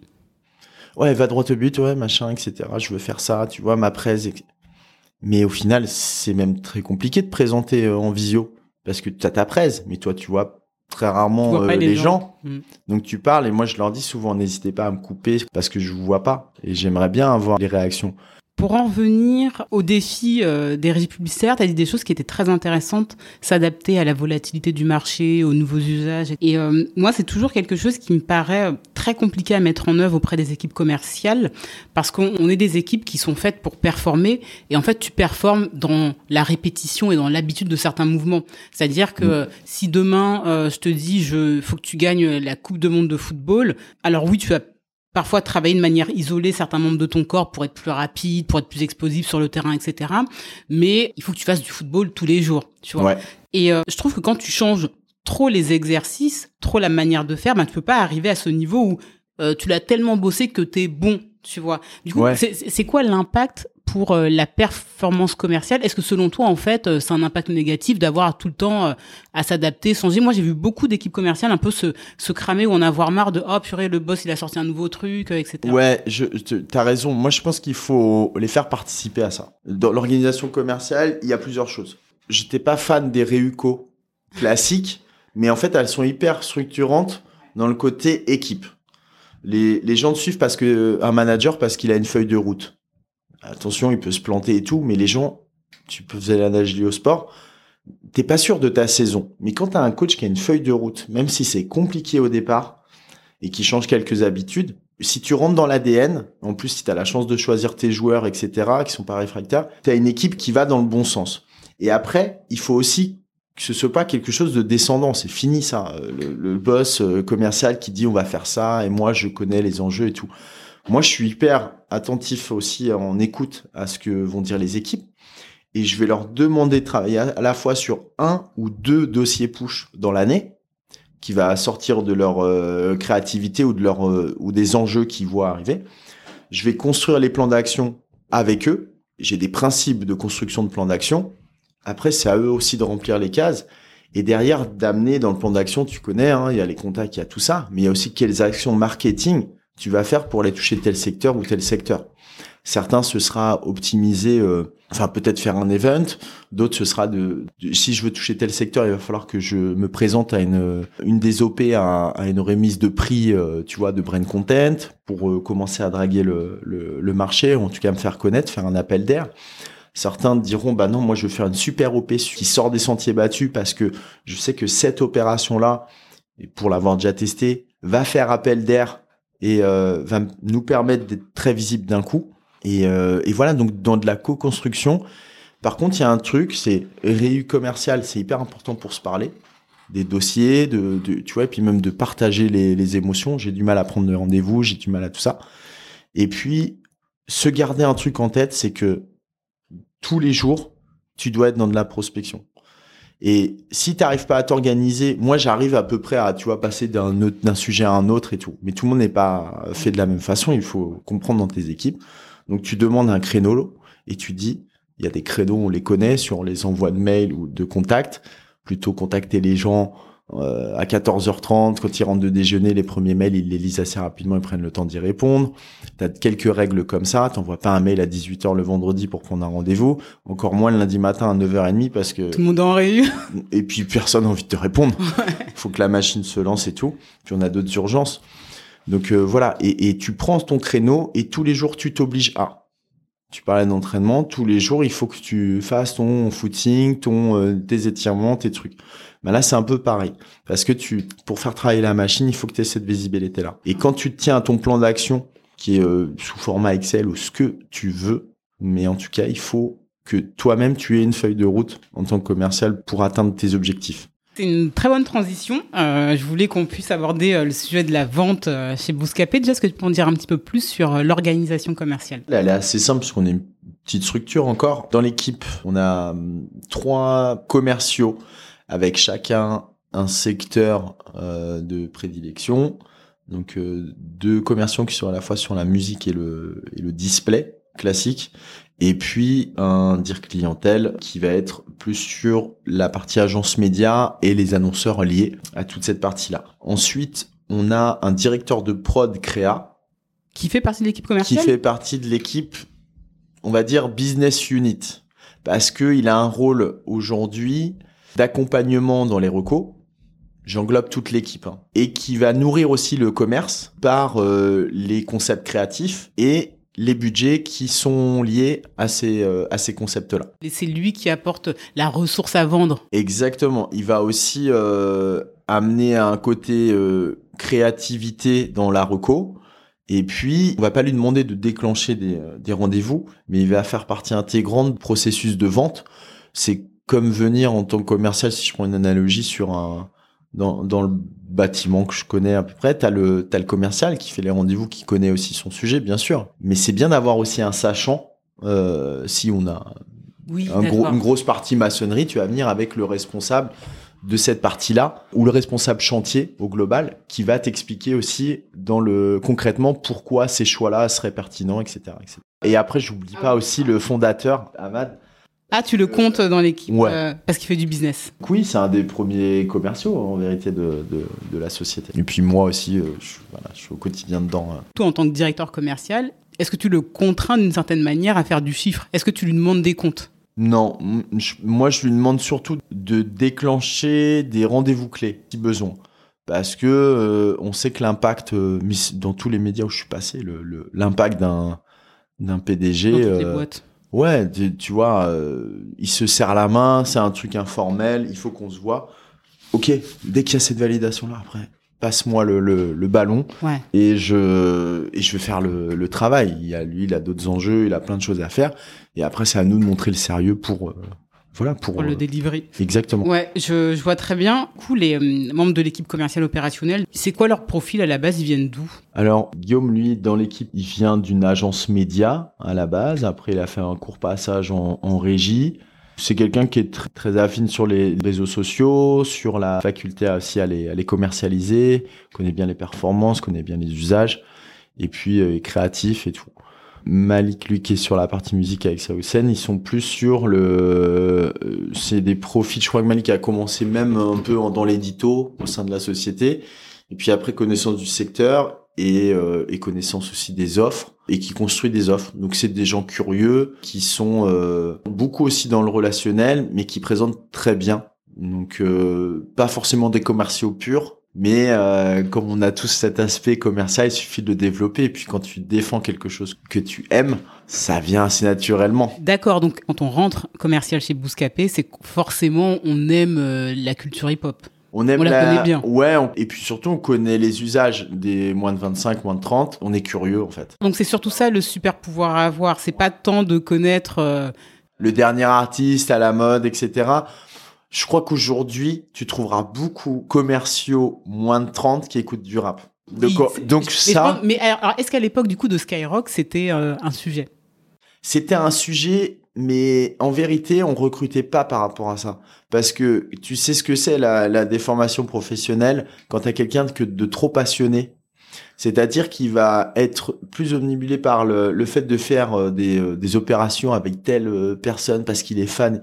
Tout ça, ouais, ça doit de, pas de, rentrer de en jeu. De respecter la culture. De... Ouais. ouais, d'accord. À un moment donné, ça doit pas rentrer en jeu parce que quand t'es trop, t'es pas déjà t'es pas à l'édito. Tu dois aussi faire parfois rentrer des ronds dans des carrés, tu vois, avec des approches qui sont complètement différentes de l'annonceur qui souhaite aller chez toi et tu dois l'amener sur un autre concept. Mais d'être trop fan, je pense que c'est Bon, c'est difficile d'être fan dans la, tu vois, dans la tech euh, ou même euh, peut-être qu'il y a des grands fans de crypto, mais j'imagine, je sais pas si tu te mets dans cette position-là, tu dois avoir un commercial sur la crypto ou autre, il est tellement passionné, ça peut être un des un cas euh, qui te, en fait, qui t'ennuie à la fin parce, parce qu'il, qu'il est trop dans son truc, ouais. Voilà.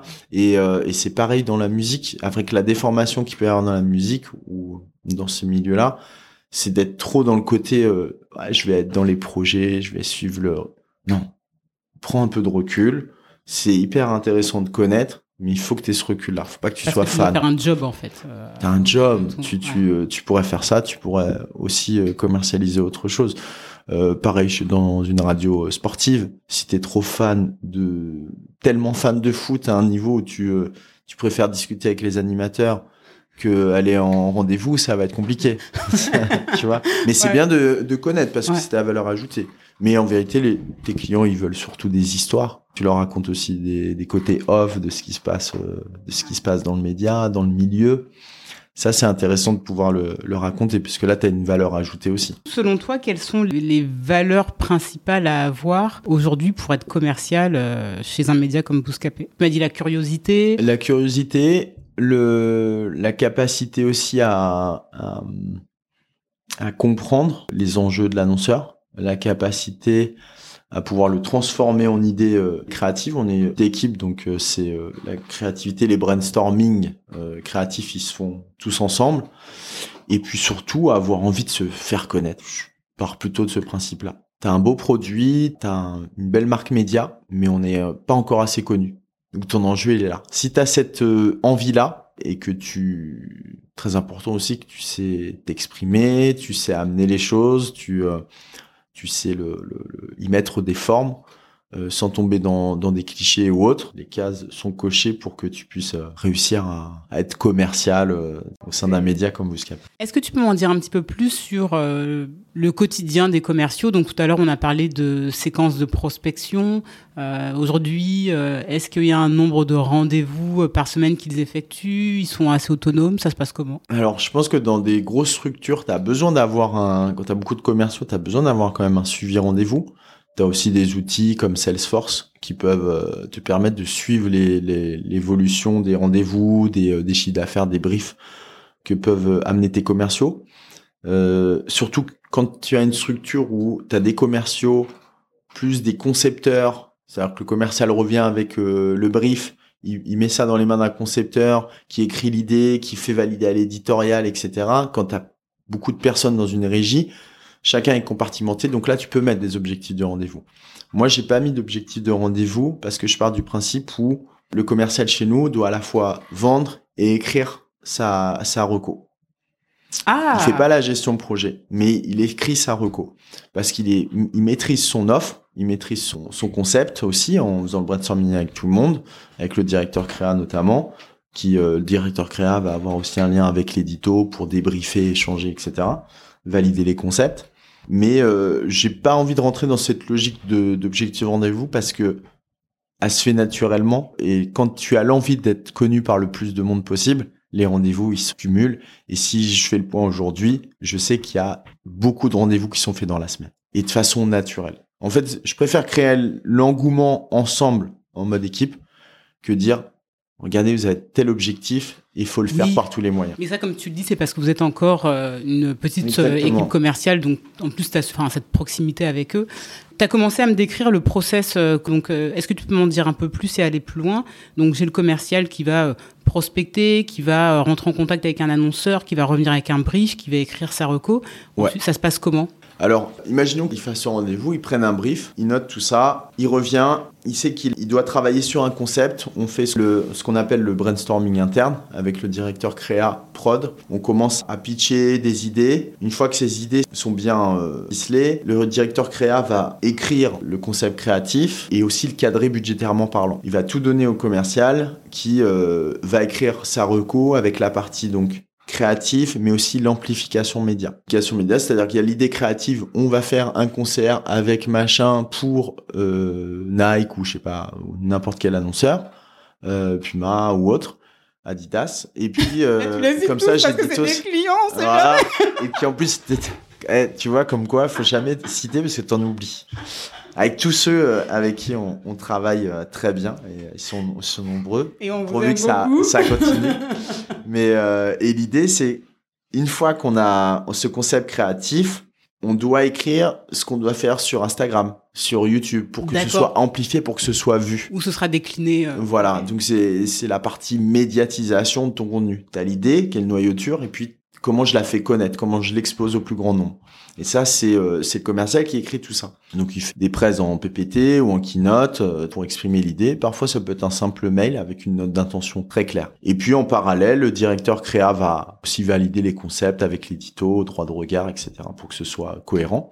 Ensuite, on pitch au client. Imaginons que ce soit vendu. Dans la foulée, on fait un, un vrai rétro-planning. Et là, on fait une, ce qu'on appelle une passation de projet à un chef de projet. Comme tu ferais euh, dans, dans n'importe quelle activité, tu as vendu le projet, tu fais une passation aux gens qui vont être sur le terrain et qui, qui vont suivre l'opération de A à Z. J'appelle des chefs de projet Nous, on va, on va le diffuser à la chef de projet qui va ensuite être le contact privilégié du client pour toute la partie opérationnelle. Mais il est important que le commercial reste en chapeau de l'opération parce que c'est quand même le premier exposé.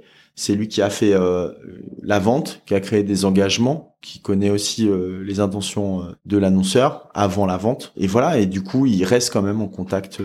Une fois que l'opération est passée, est-ce qu'il y a un point euh, sur les performances qui est organisé avec le client ? Oui. Et euh, est-ce que c'est un point auquel participe le commercial du coup ? Oui, alors on va créer avec la chef de projet, on va faire le bilan. Euh, elle va récupérer le maximum d'infos auprès de différents services. Il y a besoin de, d'avoir les informations sur le social media. Là. Mais il y a un suivi aussi au fur et à mesure de l'O P. On regarde si les objectifs de performance sont atteints. Il y a toujours un ou deux critères de, d'objectifs de performance qui sont importants dans, dans ce que tu vends. Et puis, euh, dans le concept que tu vas commercialiser. Et puis, on crée le bilan. Le bilan est envoyé au client, parfois parce qu'on est sur une petite opération et qu'il a juste besoin de connaître les, les performances et de savoir où, où on en est en fin d'opération, s'il y a besoin d'optimiser ou pas. La plupart du temps, ça se passe quand même bien, donc il y a pas de, on envoie ce bilan. Ou parfois, on peut faire bilan et présentation de bilan. Et là, le commercial, bien sûr, lui, toujours envoie le bilan. Il va faire la présentation de bilan avec la chef de projet si besoin. D'accord. Et tu as parlé d'indicateurs. En général, c'est quoi ? C'est l'audience qui est touchée ? euh, Est-ce qu'on va plus loin en termes de produits qui sont effectivement achetés ? Non, ça, c'est des données qui sont côté annonceur. Ça peut arriver que tu aies euh, une visibilité sur la, l'efficacité. Mais comme tu es rarement seul dans un plan média, il y a plein de facteurs et plein de bilans qu'il va recevoir qui vont aussi expliquer peut-être ses ventes, et cetera. C'est pas toi seul qui a un impact sur l'ensemble, comme je te disais tout à l'heure. En plus, si le produit n'est pas bon, tu peux avoir le meilleur plan marketing, tu seras pas au rendez-vous en termes de vente. Donc, on n'est pas lié à ça. Par contre, les objectifs de performance, c'est des choses qu'on peut maîtriser. C'est-à-dire le nombre de vues si on crée une émission, les impressions ou le reach, le nombre de contacts exposés euh, qu'on peut avoir. Ça, c'est des choses qu'on maîtrise à peu près, D'accord. qu'on peut prévoir. Et c'est des choses que vous promettez euh, aux clients ouais. quand ils choisissent de passer par là. C'est vraiment objectif de performance. Il faut toujours en définir un ou deux qui permettent aussi de replacer le débat. Quand tu es en présentation de bilan, on pourra devoir définir aussi la pertinence d'une O P ou l'efficacité d'une O P. Il faut avoir ce, ce truc-là. Parce qu'il peut y avoir plein de petits indicateurs autour qui sont plus ou moins positifs. Voilà, on a fait tant d'impressions, on a été exposé à tant de gens. Mais l'indicateur de performance principal est celui-ci. Et, ce, et ça, on, on s'y tient. Et ça va être aussi le leitmotiv et le, le fil rouge, on va dire, de, de l'opération pour chacun. Aujourd'hui, si tu peux les partager, c'est quoi les objectifs que tu vas donner à tes commerciaux ? Est-ce que c'est du chiffre d'affaires ? Est-ce que c'est un nombre de clients développés ? C'est décidé comment ? C'est euh, essentiellement chiffre d'affaires. Euh, et je ne les mets pas dans les réflexions de marge à date. Ok, pour quelle raison ? J'estime que c'est ma partie, ainsi qu'avec le directeur de production, et je donne des directives. Maintenant, je crée des tableaux de prévision de marge, et cetera. On a aussi des outils en interne pour faire le calcul réel de marge brute sur les opérations. Mais je vais donner euh, cette directive-là, et je vais surtout la suivre. Donc, euh, je vais accompagner les équipes en disant sur tel dossier, on est à telle, à telle marge respectée, puisque, comme tu le sais, tu peux faire des millions d'euros de chiffre d'affaires. Si les marges ne sont pas au rendez-vous, t'as perdu de l'argent. T'as perdu de l'argent, puis surtout, tu, tu rajoutes une grosse dose de travail pour une rentabilité qui est moindre. Donc, autant faire bien les choses, bien servir tes partenaires, tes clients, tes annonceurs, et que tes taux de marge, le temps passé, le temps homme passé, et cetera, soient rentables sur la durée. Donc, surtout un objectif de chiffre d'affaires qui est, encore une fois, maîtrisé par moi derrière sur la, la, le côté marge. Et c'est individuel ou euh, collectif ? Je fais les deux. Je mets euh, une partie individuelle et collectif aussi sur une partie de la prime, parce que euh, j'estime qu'il y a plein de sujets sur lesquels l'un peut servir l'autre. Je parlais de brand content et de display. C'est pas les mêmes commerciaux. L'important, c'est la réussite globale. Si un, un commercial en brand content a la capacité aussi de, d'intégrer une partie display parce qu'il comprend que l'annonceur a envie d'avoir du display en complément, il faut qu'il puisse faire une passe décisive et qu'il y retrouve son intérêt. Parce que jouer sur le côté humain, oui, mais on est en équipe, ça fonctionne pas vraiment avec les gens. Ils y retrouvent toujours leur intérêt. Ils se diraient, mais au lieu d'aller mettre dix mille euros ou vingt mille euros en display, je préfère la récupérer en brand content. C'est très humain. Ah ouais. Je préfère les mettre dans mon panier, quitte à pas les prendre. Donc, euh, bon, nous, c'est pas trop l'esprit, mais ça peut arriver dans des grandes structures. Tout le monde n'est pas ami entre commerciaux et tout le monde n'a pas le côté corporate en se disant, voilà, Et comme chacun est lié à ses objectifs. Donc, il faut, il faut avoir toujours cette part de variable sur un objectif commun. Transition parfaite, euh, si tu peux en parler. Aujourd'hui, comment sont rémunérés les commerciaux fixes et variables? Fixe et variable, avec une, une part de variable... Euh, je suis pas sur les niveaux, euh, il y a, il y a, il y a plusieurs années où tu avais des cinquante cinquante. Aujourd'hui, tu as des, des fixes qui sont, un, qui représentent souvent quatre-vingts pour cent et variables vingt pour cent. Ouais, ouais c'est non, de plus en plus ouais. comme ça parce que tu as, c'est un effet générationnel aussi. Et puis, euh, encore une fois, la volatilité, euh, tu vois, du, du marché, des usages, de tout ça, fait que, ben, les commerciaux peuvent être réfractaires en se disant, ouais, mais cinquante cinquante, si je fais un mois à, à temps, et puis, enfin, euh, tu vois, c'est dur de gérer la, la trésor et de se projeter.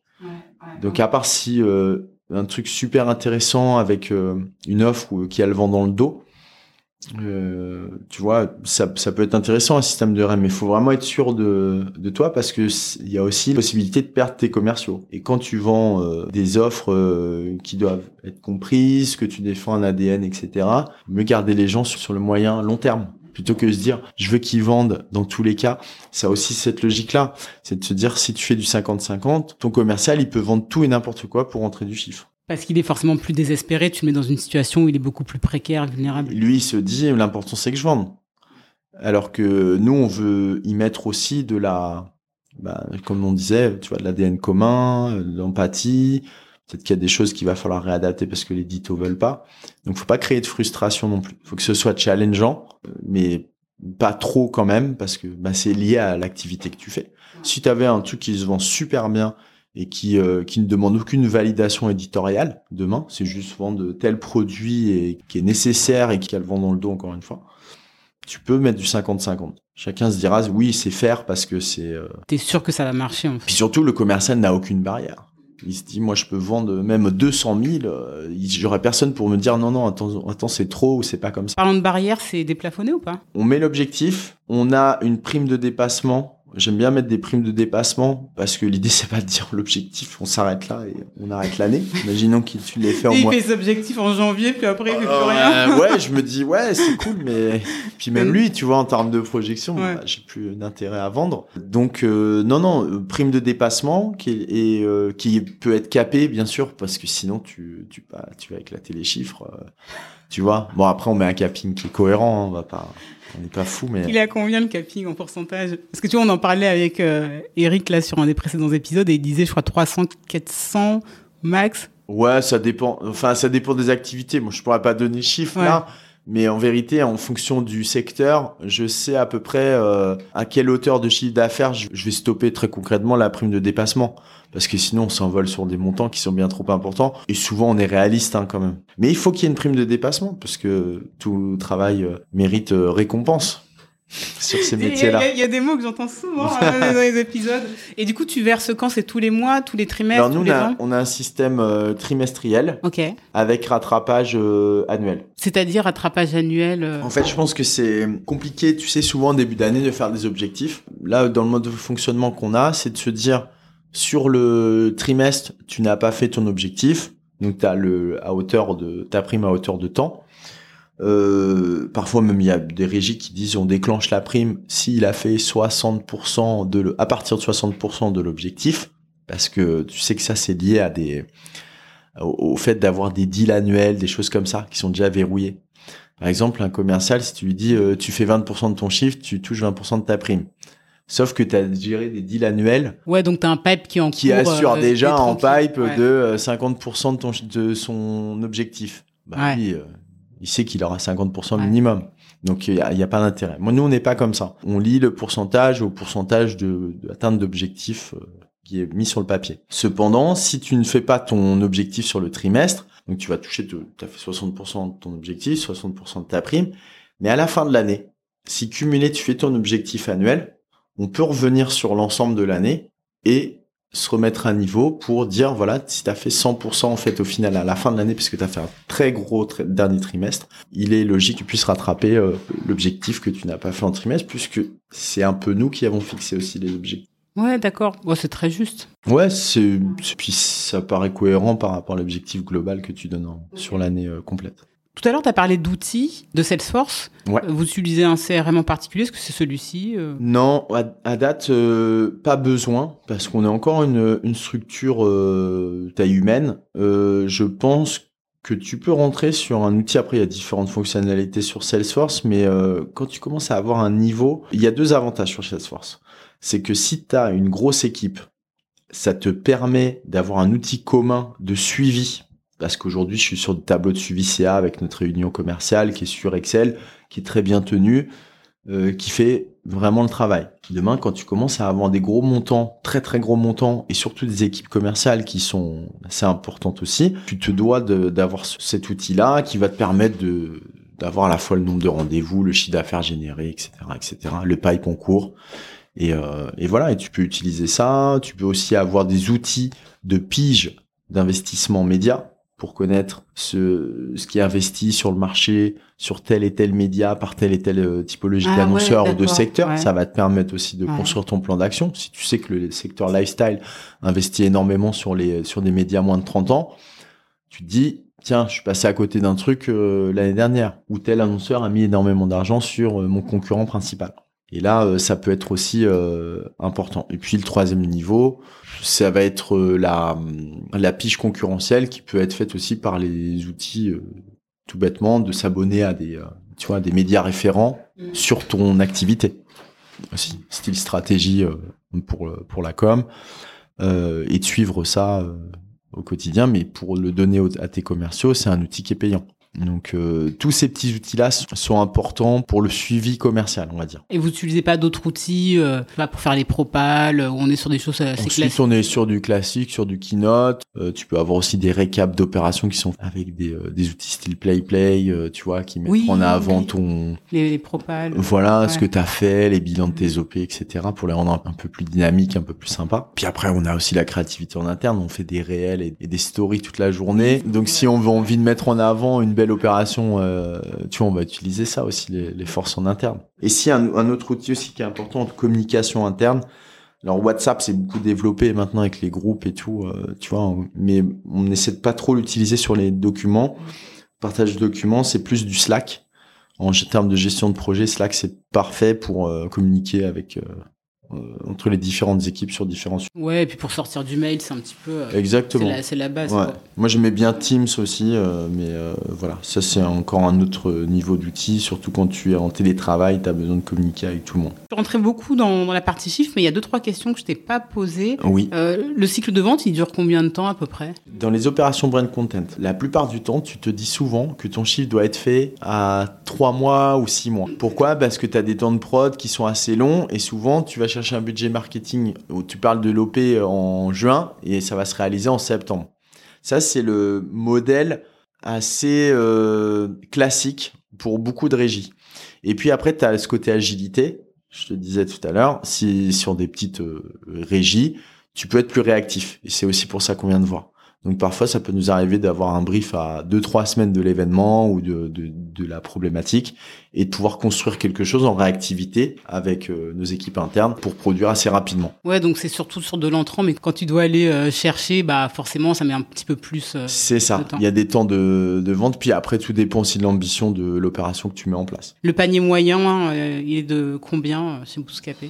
Ça peut aller, très honnêtement, de dix mille euros jusqu'à euh, des euh, ouais des trois cent mille, quatre cent mille, euh, tu vois, voire plus sur certains deals, parce que ça dépend de la période, ça dépend encore une fois du reach ou euh, du volume euh, vendu. C'est assez complet, on a des briefs avec différentes enveloppes budgétaires. Ouais, tout dépend bien. De l'ambition en fait, mais on est capable d'y répondre. Ça c'est côté positif du euh, du truc. Ouais, que vous, vous construisez à chaque fois en fonction des, du budget, des moyens, des objectifs euh, des marques. Et c'est intéressant, je pense, hein, notamment s'il y a des marques qui nous écoutent, qu'elles puissent savoir, euh, ok, en fait, je peux travailler avec Booska-P. Euh...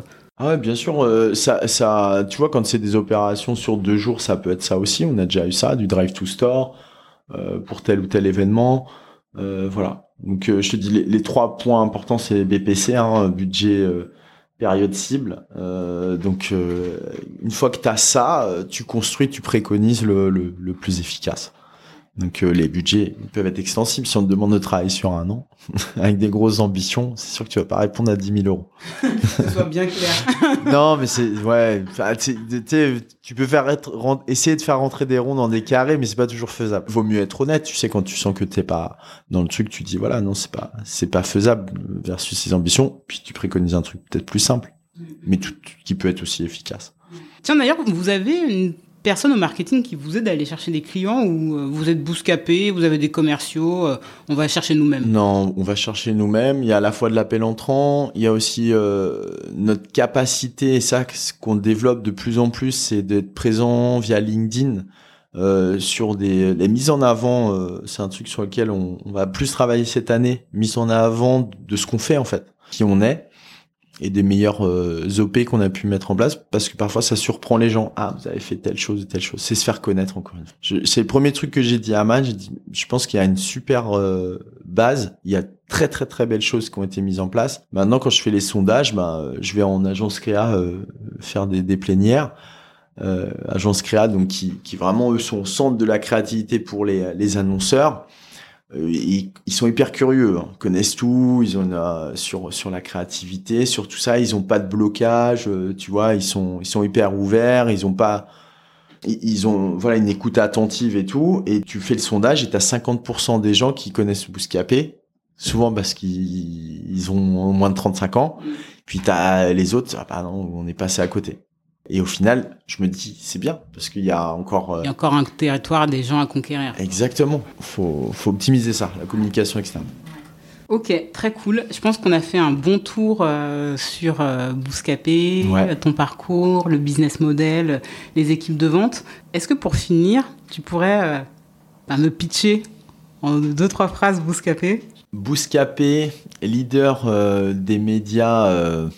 hip-hop, musique, lifestyle, entertainment au sens large sur les moins de trente. Très social, très en A D N avec euh, avec cette cible, avec les sujets du moment, à la fois sociétaux mais aussi divertissement. Et puis euh, avec un engagement qui est fort. Et ça, je pense que c'est le vrai différence avec d'autres médias, c'est de travailler sur de l'amplification organique. Tout ce qu'on propose est validé par l'édito et diffusé naturellement sur nos réseaux sociaux. Ce qui est très très rare dans beaucoup de médias, puisqu'ils vont faire des opérations brand content que tu ne verras que par le biais de la publicité. Soit en sponsorisé avec la petite mention sponsorisé sur Facebook ou sur Instagram, et très peu assumé par les marques médias.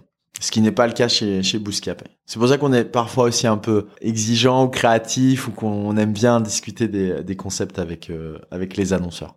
Parce qu'on y amène notre, notre patte organique. Une opération dont tu as été fier euh, chez Booska-P? Très honnêtement, toutes. Et c'est pas de la langue de bois, c'est que j'ai souvent cette réflexion-là. En sport, c'est facile de dire je suis performant sur tel match, je suis performant sur telle saison, et cetera. Parce que tu as des critères très ficelés, puis tu, tu as des experts qui vont en plus noter les critères, les machins. Honnêtement, ce qu'on fait, tout ce qu'on, tout ce qu'on prend, tout ce qu'on peut faire, j'y trouve un intérêt. Et je vais pas mettre quelque chose au-dessus de l'autre, parce que déjà, ce serait pas cool par rapport au, à tous les annonceurs qui nous font confiance. Et le challenge, il est aussi intéressant de travailler sur un, une petite sortie film, euh, tu vois, euh, ou autre, que sur euh, une grosse problématique pour un gros annonceur.